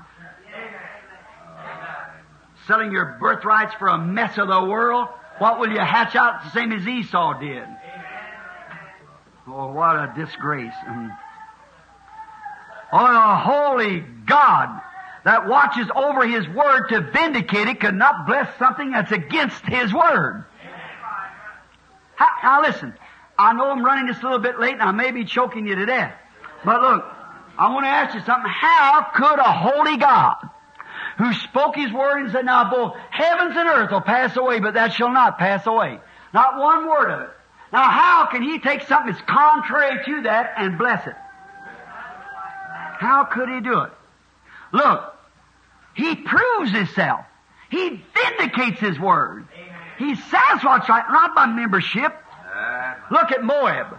Moab had his word too. Moab. Israel had his word. And Moab had a form of godliness with his word. They offered seven sacrifices, clean, bullocks, upon seven altars, the perfect number, the perfect sacrifice. Then besides that, he took seven rams, speaking that they believed in the coming of the Son of God.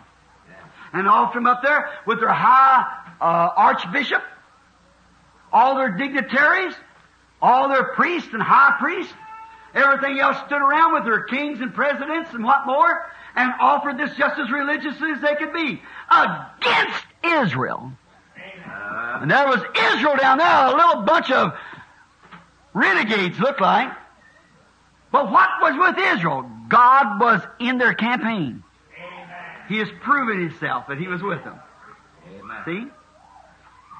No matter how many patriarchs they have, popes or whatever more, God cannot be with them until He proves Himself with them. And as long as they're off of His Word and denying His Word, how can He be with them? Amen. No signs of the living God amongst them. How can God be amongst the UN? When two can't walk without their agreed. Now look here. There's a Church of Christ, so called, joined up with the Pentecostals. The Pentecost say they believe in speaking in tongues. They believe in the evidence of the Holy Ghost speaking in tongues. They say they believe in this, that, and the other. They believe in signs and wonders. The Church of Christ laughs at them and said, you bunch of ignoramus, that the days gone by. How can two walk together unless they be agreed? And they join together. What are they doing? They're seeking safety with one another. Away with such stuff. My safety's in Christ and in His Word, for His Word is Himself. Amen. Right? Mhm. No signs of the living God. Not at all. That's what Jesus said. If I do not make the Word manifest, then don't believe it. If God doesn't speak and prophesy ju- through me and say through me and do through me just what Messiah is supposed to do, then don't you believe me. Then a guy says that he is a prophet sent from God and deny the Word. Oh, God be merciful to such stuff. How can God ever do such? Let me ask this, is this now. I I don't know when to speak to you again. That'll be up to God. I'm just laying in food like He told me in that vision that time, putting it in the barrels. You might ask me, how could Amos foresee what was going to happen to them? Why, it looked good. Look, now look here. Now listen close now. Because this is all on tape and it's go, it'll go worldwide. Now, how, look here. There was Israel. Their seminaries was in better shape than they ever was. There's nobody bothering them. They had their own religions. They, nobody said, you can't worship Jehovah. Go ahead, said the heathen nations. Worship. We got an agreement with one another. that prophet seen through that. So would a prophet today see through it. See? Go ahead. And Israel said, well, let us eat, drink, and be merry.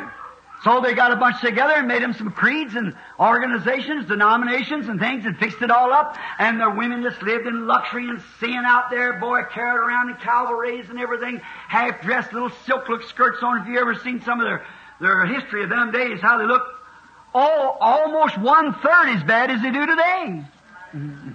Not quite. Amen. Because they couldn't.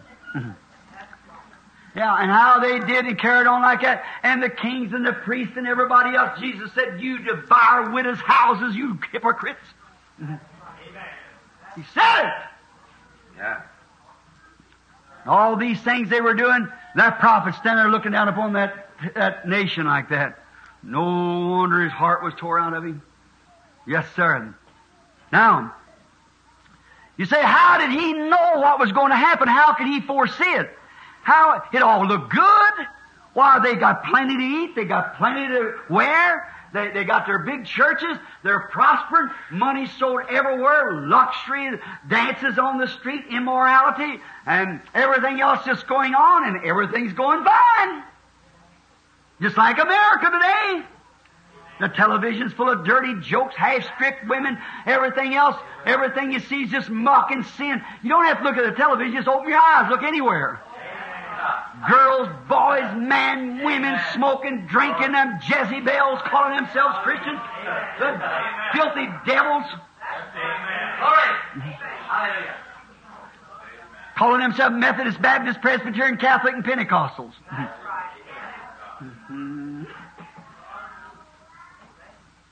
No wonder it narrowed his eyes and he looked. That's right. It All looks good. How can you save it if we're going to do a, how, how, look here, well, we, we got a million more. We, we got, we, our buildings are, our churches are so big we have to build new churches. Well, we got so much money we don't know what to do with it. Why, we just build the best places in the nation. The biggest churches there is. We own them and we still got plenty of money. Don't you think God's blessed us? No! You're off of His Word. Hallelujah. And Brother Branham, you mean God's going to destroy this? Yes! Every one of them! Amen. How do you know? Amos, how did you know? Just like a doctor diagnosing a case. When he finds the disease that's on the patient, he knows what to do. He knows what that patient's got. He knows how far it's advanced. And he knows what's going to happen. And that's the way with a prophet, a true prophet. When he sees, I don't care what you're doing, when he sees sin advancing, it's a eating cancer. And it's a, such an advance in the Pentecostals and all the rest of them, it can't come back. It's at an advanced stage. They're going to perish. That's how Amos could diagnose the case. He diagnosed it by the Word of God. That's how a, pro- a true prophet diagnoses a case and says to them, women, don't you never try to go to judgment with bobbed hair Amen. when you know better. Says to you, man, the rest of you, you preachers, denying the Word and having a form of godliness and joining organizations to dodge the issue. When you know better, you look at the same word the true prophets would look at. Uh, The diagnosis of the case said, death, separation. Just like a doctor, he knows the case. He knows what kind of symptoms it's got. Look at this nation. When you say Pentecostal done, when the um, pot won't even let you come to church because you preach to the women about bobbed hair, and the Bible condemns it. Savior say something about here the other day when I was making up some campaigns. Roy Borders was on the West Coast. They brought him together, a bunch of ministers, about oh, I guess forty or fifty of them. I had a great meeting. They said, "Mr. Borders, I want to ask you something." Says, is it true that Brother Branham uses the name of the Lord Jesus Christ to baptize in? Mr. Borders, a very dignified gentleman, as you know, Brother Borders, from here.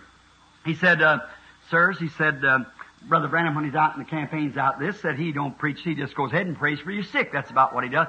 Said, that's not what I asked you, said the presbyter. Does he? Now they had the tapes, they know. Said, does he baptize in the name of Jesus Christ? He said, yes, in his own church. That's the only place he baptized, in his own church. He said, that's it. That's all I want to know. We don't want him. We don't want that heresy amongst our people. And the other day, when my good friend Ed Dalton got a letter from the Baptist Church, he said, we excommunicate you from the Baptist fellowship because you have joined in the heresy of being baptized in Jesus' name. I like to stand with Paul, and what the world calls heresy, that's the way I worship God. Because it's His Word. Amen. Yeah. Oh, sure. The doctor diagnoses a case, he sees where it's at. A true prophet diagnoses a case by the Word. Amen. What? A doctor diagnoses his case by the symptoms. Is that right? He looks at the symptoms, he sees what's the matter with the patient. He sees how far it's advanced and say, there's nothing can be done. And a true prophet takes the Word of God and diagnoses the cases, throws the medicine into it, and the people throws it back in his face. What's going to happen? Perish, that's all. Pleasure-loving, world-streaked bunch of so-called hypocrisy. But that's the way of a true prophet. Oh my. He sees the diseases. He's seen that they got away from the Word. He saw the Word.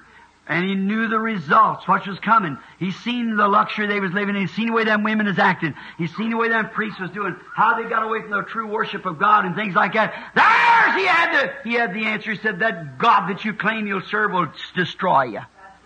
Why? You've not kept my commandments. And yet they thought he had. Didn't I just read it here? Second verse, fourth, uh, second chapter, fourth verse. Because I chose you to be the, of all the families of the earth, I chose you and yet you refuse to walk in my commandments. You think that little bald-headed prophet standing there with that gray beard streaking in his eyes, flashing fire, speaking to that bunch of priests and things and said, the God that you hypocrites are acting like you're serving, that same God will destroy you. You think you get cooperation? try him today and see if he would. No. But he what? That's the way of a true prophet. He had the word. He knowed what it was. Like Micah of old, the little baby that had dedicated. I passed some of it a few minutes ago because of hurry up the time. But Micah, when he stood before Ahab, he looked at them. He knew the word. Micah spoke the word to them. Why? Micah judged his vision, his doctrine, with the word of God. And he seen that his doctrine and the word was the same. Amen. Because the Word said he would curse Ahab and he would cause the dogs to lick his blood. Amen. That's what the Word said. So Micah had a vision. That's, he was a prophet. See what the Word comes to me. And he prayed, Oh Lord God, what must I do? What must I say to this bunch of preachers saying, Here's all the organizations, everyone in the land's gathered against me, Lord. Here I stand before the King. What must I say? And he went into a vision. He said, Go on up. Go on! Said, but I seen Israel scattered like sheep having no shepherd. Amen. That, that district presbyter walked up and smacked him in the mouth and said, Word, the word of God, the Spirit of God go when it went out of me, out of him. You know what God said? He let a devil go down and get among them because they were off the word to begin with. The Bible said if they wouldn't believe the word, he'd give them strong delusions to believe a lie and would be damned by it. That's exactly what these organizations and people of this nation's doing today, believing a lie to be damned by. For there's not another name given under heaven whereby you must be saved. Mm-hmm. Line up, organizational, so forth. Yes. Now, what do these other uh, what do these other prophets look at? They were prophets. Yes, sir. They were prophets, but if they had stopped and examined their prophecy with the Word, if the Methodists would stop today and examine their prophecy, they'd never sprinkle another person. They'd receive the Holy Ghost. They'd baptize everyone by immersing in the name of Jesus Christ. If the assemblies of God would stop today and look at their prophecy, they'd come back to the Word. If the oneness today would stop and examine their prophecy, they'd come back to the Word. But you see, if them prophets would have stopped and examined their prophecy, they reasoned, they said, that belongs to us. So we'll go up to Ramoth Gilead and we'll take it because it belongs to us. Joshua, give it to us. But Micah said that sounds reasonable. Well, that's what it is. You don't want to reason. You want to believe. What God said, don't reason nothing. What if Abraham would have reasoned? How would he ever left his land? How would he been a hundred years old still giving praise to God to go to have the baby by Sarah her ninety? Oh. Cast away reasons. You just believe. You let the devil tell you, you know, Brother Branham ain't nothing but a hypocrite. Now, I, now wait, let me see if he's, let's see if he's teaching right. Let me go back to the Bible. Don't, don't go, he won't let you do that. No, no. See? But he'll say something bad about me, which you might have a right to. Then you just keep getting that. Stop and start reasoning. Yeah, he oughtn't to have done this. He oughtn't to have done that. You start looking at me. Well, you just have plenty. And you can start looking at the Lord Jesus. You can find plenty. Look at him just a minute. I'm going to put each one of you a minister. Now we're going to forget he ever was on earth. Here's a boy that's proven the whole nation over that he's a, a bastard born child. His mother had him before her his father was ever married. It's proven. Now they're not going to the word. A virgin shall conceive. They're just going to what they hear. Mm-hmm. An illegitimate child. Didn't they tell him he was born in sin and try to teach them? Um, see? And look at what he was doing. He was actually tearing up every church there was in the country. Was that right? Organizations, everything else. What was he? Just some overgrown boy going around like that young fella, no denomination. Tell me what church you belong to. Who is your father? You say Joseph's not your father? Joseph is not my father, he'd say. Well, who is your father? God's my father. Well, you fanatic. That's exactly what you say. You being a man and saying God is your father, if they would examine it by the word. Hallelujah. Don't you see what the word was to be made flesh? Amen. They didn't examine their vision with the word. Amen. That's it. That's what's the matter today. You don't examine your visions with the, your, your prophecy and your doctrine with God's word. Amen. Somebody try to tell you the truth, then you fall out with them. Just like Amos would. Amos did. You do the same thing. Now, look here, he's in this condition. Now, you would have condemned him. Perhaps that's right, if you hadn't went back to the Word. They do the same, they condemn him today. Amen. What if you women? Here and here. yeah. Amen. Amen. Why don't you examine your idea of your bobbed hair with the Word and see what it says? Why don't you do those things? Why don't you examine your baptism of Father, Son, Holy Ghost, and that false Trinity is so called, which is nothing in the world but three offices of one God, titles. No name of Father. There's no such a thing as name Father, Son, Holy Ghost. Name of the Father, Son, Holy Ghost, which is the Lord Jesus Christ. Examine your baptism with the way everyone in the Bible is baptized.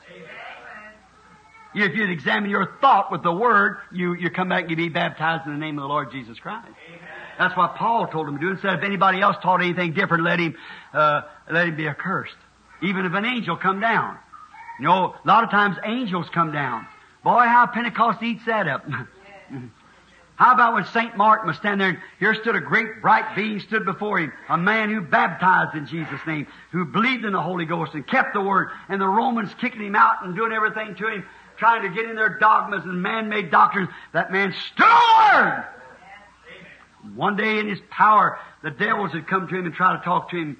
He wouldn't pay no attention to him. One day Satan come like a, like Christ, crowned, golden slippers on, stood there and said, don't you, blazes of fire around him, said, don't you recognize me, Martin? I'm your Lord. Worship me. Martin looked at him, something wrong there. He said, Martin, can't you recognize me? Said, I'm your Lord and Savior. Said, worship me. He said that three times, and Martin looked around. He seen Christ will be crowned by his people at the coming. He would be wearing golden slippers. He said, "Get thee away from me, Satan!" Boy, wouldn't Pentecostals eat that up? Boy, a bright shining angel. That woman come down from Chicago where I'm going said, Brother Branham, the ministers up there said, if the angel of the Lord told you baptize in Jesus' name, they'd accept it. But is that your own thought? I said, if the angel of the Lord said anything contrary to that, it wouldn't be the angel of the Lord. The angel, if any angel says anything is contrary to this word, let it be a lie. And if a man tells you a messenger from God says he's from God and tells you it's right to be baptized in the name of Father, Son, and Holy Ghost, let him be a liar. Amen. Amen.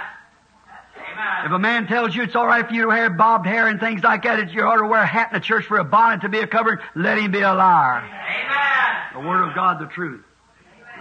Any of these things, it's against the Word, let it be a lie. It's the Word is the truth. It'll stand. That's the reason Micah could know that his prophecy come from God because he was with the Word of God. Yes, sir. His vision banked up just the same as the Word of God. Oh, if Amos is here, you'd stay with the Word. That's right. But you see what's the trouble today? With us is like it is with them. I'm fixing to close. The trouble with us is like it was them. They had been taught off the foundation. Jesus said, you have made the Word of God a non-effect by your traditions. And that false baptism, that false sign of receiving the Holy Ghost. Some of them says shake a hand. Some of them says speak in tongues. I've heard devils speak with tongues and shake hands too. yes, sir. No sign of it. Now, look, all these things like that. All those things, see, you get off the Word of God to teach those traditions. That's right. Now, uh, he'd, he'd have to take you back to the Word. But we have, our teachers today has taught people off of the foundation of God's Word. Now listen close. That's what they've done that. That's what Amos is telling them. the God that you claim to know. He's the one's going to destroy you. Now, we have taught them off of what? The foundation of the faith that was once delivered to the Pentecostal fathers. yeah, the Bible. Called a false purgatory. Called a false baptism. Everything false, false, false, separating from the original. If you don't believe it, come back to the Bible and take your purgatory and take your Father, Son, Holy Ghost and sprinkling and all that stuff and come back and see if it's scriptural. That's the way. Find out if it's on the foundation. See, they're off of the foundation, which Paul said that the Bible, the Bible speaks that the, the, at the church of God is founded upon the doctrine of the apostles and the prophets. The prophets and apostles has to be the same. Sure. What? We went off of that foundation of the Word to denominational foundations. Listen now, I'm closing. Put on your spiritual hearing aid. Listen. We've got off of the foundation of the Word and on the foundation of a denomination. How long could I stay on that? Another three hours? Off of the foundation of the Word onto the foundation of worldly pleasures. Worldliness. Immoral creeping into the church, off of the Word onto creeds. That would take me three weeks to preach that through halfway. And four comments right there. Off of the Word onto denomination. Denomination of Word, as soon as the, the church denominates, it's off the Word right then. Ain't but one thing, come right back where it left off and go again. Come back onto the Word. That's right. Repent means to go, turn back. About face. You're going the wrong way. All right. Denomination of pleasure. Denomination of wor- uh, a foundation, I mean, of, of pleasure. Foundation of worldliness. Foundation of creeds. And all that together hatched out of immoral corruption. Amen. Spiritual corruption. He being a true prophet, he would see in us just exactly what he's seen in them. If he was standing here on this platform today and I'd say, Brother Amos, great prophet of God, you fearless one, come here and take my place. He'd preach this word. He'd have to. He's a prophet. All right. He would preach it just exactly the way it's written, just what we're saying now. All right. He'd be seeing them what he's seen us. Immoral decay. Just look, friends. How many here in this present church here now sees that the world's in immoral decay. Why, we know it. Well, what's the matter? It's off the Word. Right. All right. Amos never blamed the government. Did you notice him here when you read it when you go home? He never blamed the government. He blamed the church for electing such a government. Mm, you politicians, let me let that grind in you a while. Mm. Hearing across the world where to go. The church elected such a thing as your own. Wonder if we haven't done about the same thing. Let's say it's a good government. Government can't build a house on a rock when the people elect house on a sand. Amen. Can it? Don't say our government, our government. It's you. The nation. It's the people. How can we? Minister said to me, he said, Brother Branham said, look, I know you're right in that. But said, if I would preach that, my denomination kick me out, my people run me out of the church. Said, I'll never preach another sermon. I said, preach it anyhow. Amen. Yes, sir. It's God's Word. You're responsible if you're a prophet of God. True, you'll stay with the Word. If not, you'll stay with your denomination. Depends on where you're from. Look, no, sir. We cannot build, the government can't build a house upon a solid rock when the people are voting for a house of pleasure on sinking sands. Look what we want. Let's just take a minute now. I hope it don't wear you out. But let's look what we want just a minute. I can't pass this comment, this note. Look what we want. Look at our television. That's what we want. We want some of these comedians to stand up there and turn all kind of dirty jokes, and we stay home from prayer meeting on Wednesday night, or the preacher let out early so that you can go and see. Some old filthy, dirty, five or six times married. prostitute, cracking dirty jokes, sexy dressed and carrying on like everything, and you love that better than you love the house of God, it shows what kind of spirit's in you. We permit, we the people, if the people of this nation would write letters to our government, say there'd be a hundred million letters flying to that government, stop them filthy programs that have to do it. We are the people. But we the people want filthiness. So that's what we get. Look at the radio programs. Oh my. Turn Rock of Ages into Twist. Old Rugged Cross into Swing. Rock and roll by it. Old Rugged Cross. Yeah, sure. On our radios. Television.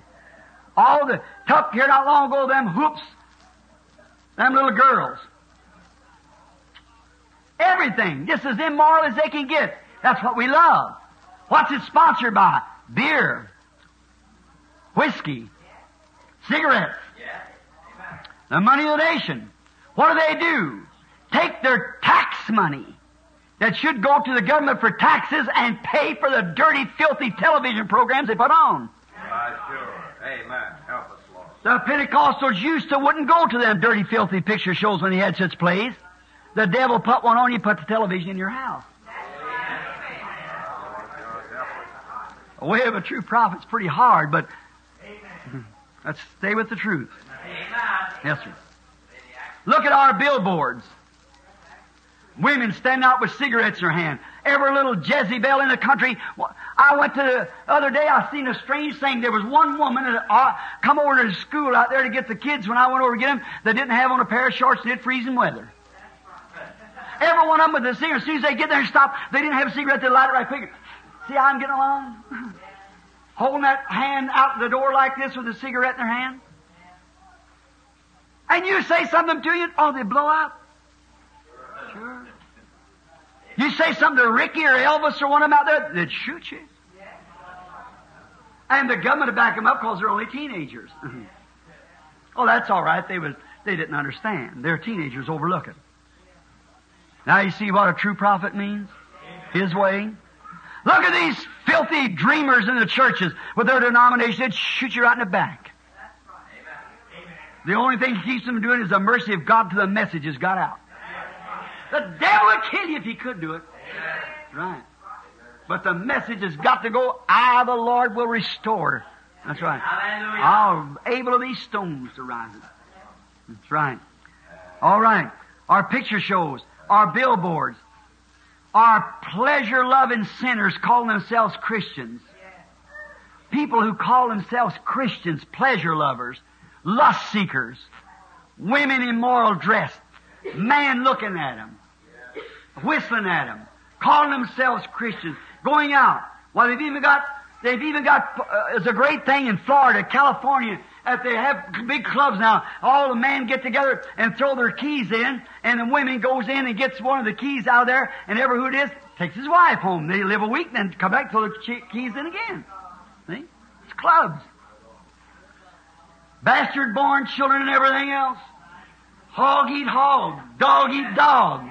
What's the matter? It's because they've left the Word. They don't know what decency means. Out here the little tight dresses on and things like that, and man lusting after them and think that they're decent. You might not have done nothing wrong, sister, but let me tell you something. You're a tool of the devil. And the judgment board, thus saith the Lord, you'll answer for committing adultery. And your soul will be gone. You know better. You know it now anyhow. And our whole setup is corrupt and decayed. It's our people what they want. Like a good man of the house. Well, if a man was a good man of the house, blaming your government.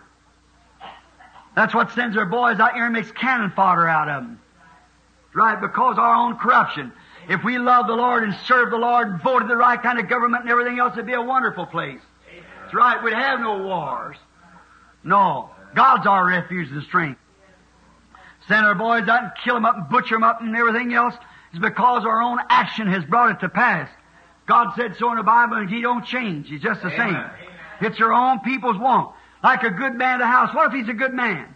He wants to do right. He wants to live for God. And he's got a pleasure, immoral, loving family. What's a man going to do?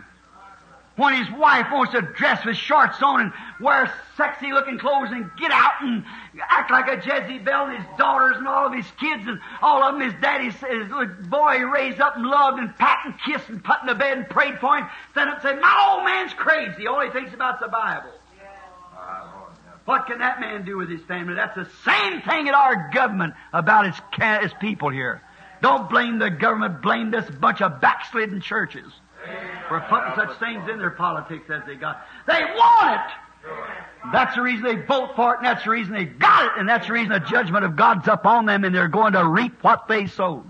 Amen. They're sowing now, and they're going to reap later. We watch. Oh, we're mad stricken. Oh, yeah, trying to buy our way into Russia. Trying to buy our way with communism. Trying to, why, money, you can't buy these gifts of God. There was a guy, Simon, tried to do it one day, and Peter said, You perish with your money. We're playing the part of Simon the sorcerer, trying to buy a gift of God.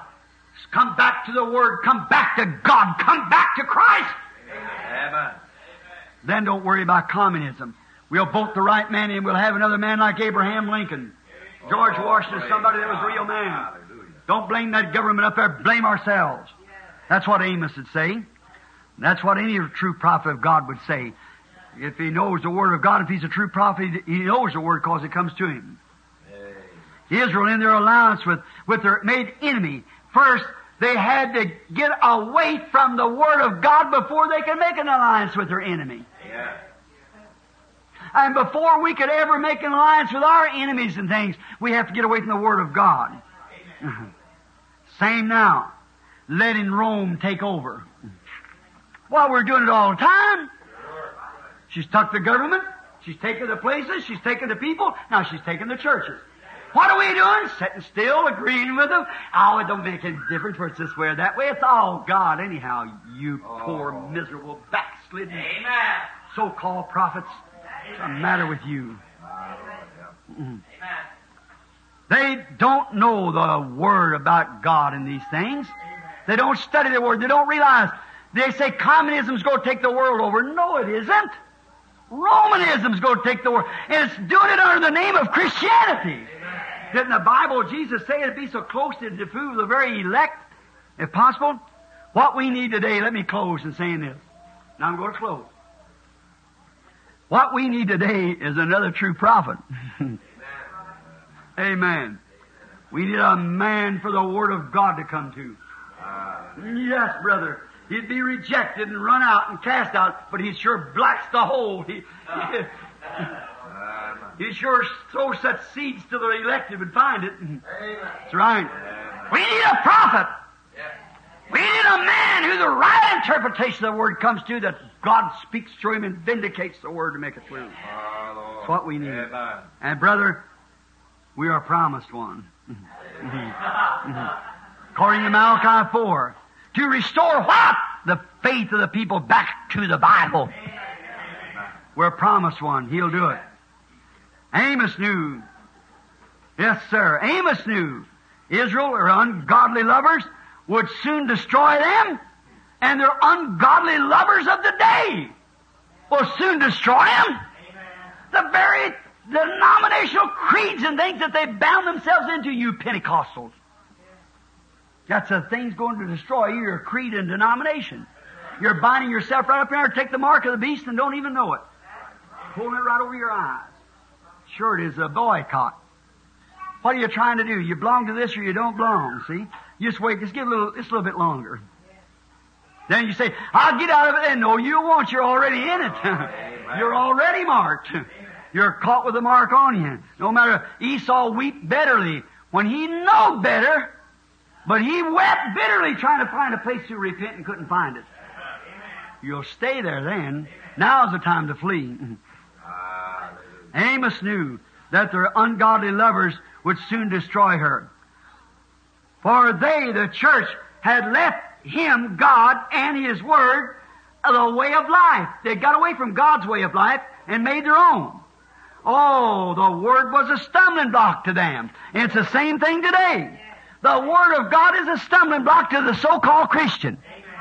Tell him about the water baptism in the name of Jesus Christ. Tell him about the Holy God that'll make, you know, well, he say, well, we got the Holy Ghost, then why are you still wearing bobbed hair? Why still baptize in the name of Father, Son, Holy Ghost? Why still believe in these other things that you believe and acting the way you do?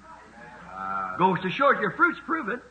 Jesus said, by their fruits they know them. See, that just goes to show you you're talking about something you know nothing about. Yes, sir. Yes. If Amos is here, he'll cry against their systems. You know that? Now, I'm going to read one verse before closing. The eighth verse of the third chapter. And let's read. The lion has roared. Who will not fear? The Lord has spoken. Who can but prophesy? Listen. In closing now, I want to say this. I'm sorry to have kept you half hour late. But look, I want to say this. I'm a hunter. I hunt. I'm glad God gave me something like that. The other day when the gun went off, I went right back down to see if I could shoot again. I don't want it to scare me. If I had a wreck out on the road, I wouldn't quit driving a car. If I walked across the floor and stumbled my toe on the carpet and went through the window, I wouldn't quit walking. See? No. No, God gave me a clean exercise. That's Satan. That wasn't God. See? That was Satan. Now, I know the spiritual application to it. There's three of us in this room right now that knows what it is. And it'll raise a hair on your head, but I wouldn't tell no one, see? There's these three people for a confirmation. Now, it's all alright. It's all, God knowed all about it and forewarned it and everything else, and we know it is partly my fault, and I had something I'd, I'd tuck up for a man one time when I should not have tuck up. I could have just shucked the liver out of him. See, instead of doing it, I had to pay for it. So then, so we, that's alright. It's me and it's forgiven now, and we go on, see? Yes, Amos, this eighth verse. If a lion roars, who will not fear? I've hunted in the African jungles. I've been around where lions were. He's the king of the beasts. I've laid out in the jungles at nighttime and hear the squawking and the hyenas, the laughing, the howling, and, and the different animals. And some of them hyenas that make just curl your blood when they scream. And there was leopards and whining and everything else, and beetles and monkeys and baboons and uh, thousands times thousands squeak, squawk, walk everywhere you hear all kinds of things going on. But let a lion roar. The beetles even keep still. It's a deathly hush. They keep still. What? Their king has spoken. Amen. If a lion roars, you will not fear. When God speaks, who can keep from prophesying? When God speaks, the prophet cries.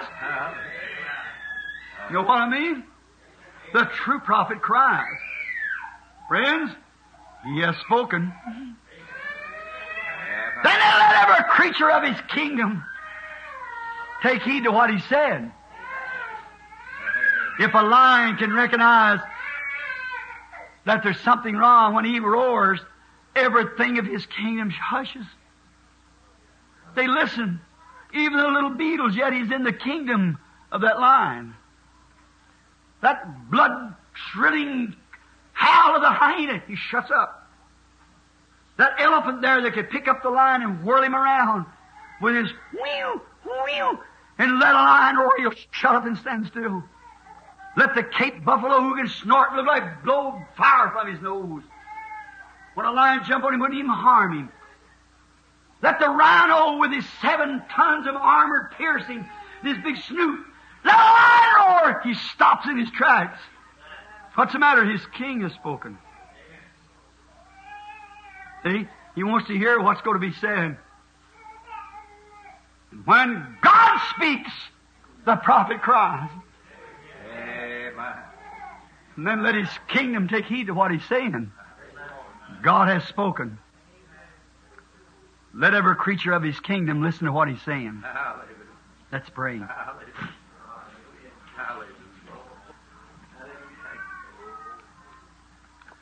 O lion of the tribe of Judah, rise up and roar. Thou art roaring in this last day. Your eyes are narrowed. You're looking down. You're seeing the sin of this so-called Christian nation and world. You're seeing the sin of this nation when it's been bought with precious blood. You're seeing how the denominations are waiting over your word. See how the false prophets are lying. God's truth they're denying. Oh, you. Yes. Hallelujah. Roar, O lion of Judah. Let your prophets cry.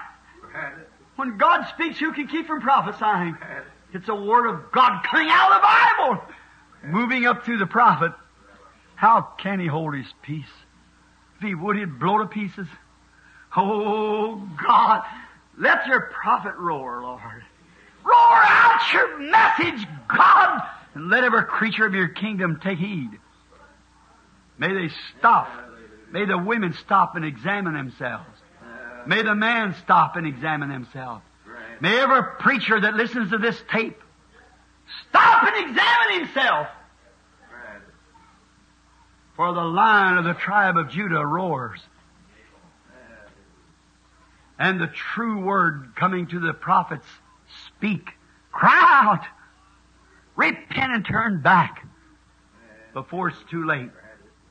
God, I commit the message on the tape and in this visible audience to you this morning for trusting you'll approve it and call every son and daughter of God that's under the ever hear this tape or under the sound of the voice, they'll back to repentance before it's too late. Oh. And I believe, Lord, if you sent Amos here, he'd cry the same thing. For he could not cry, but if he is a prophet of the Lord, he's a sender forth of the Word. He's sent forth by the Word, with the Word, and he is the Word. Now, Lord, let it be done in the name of Jesus Christ. Amen.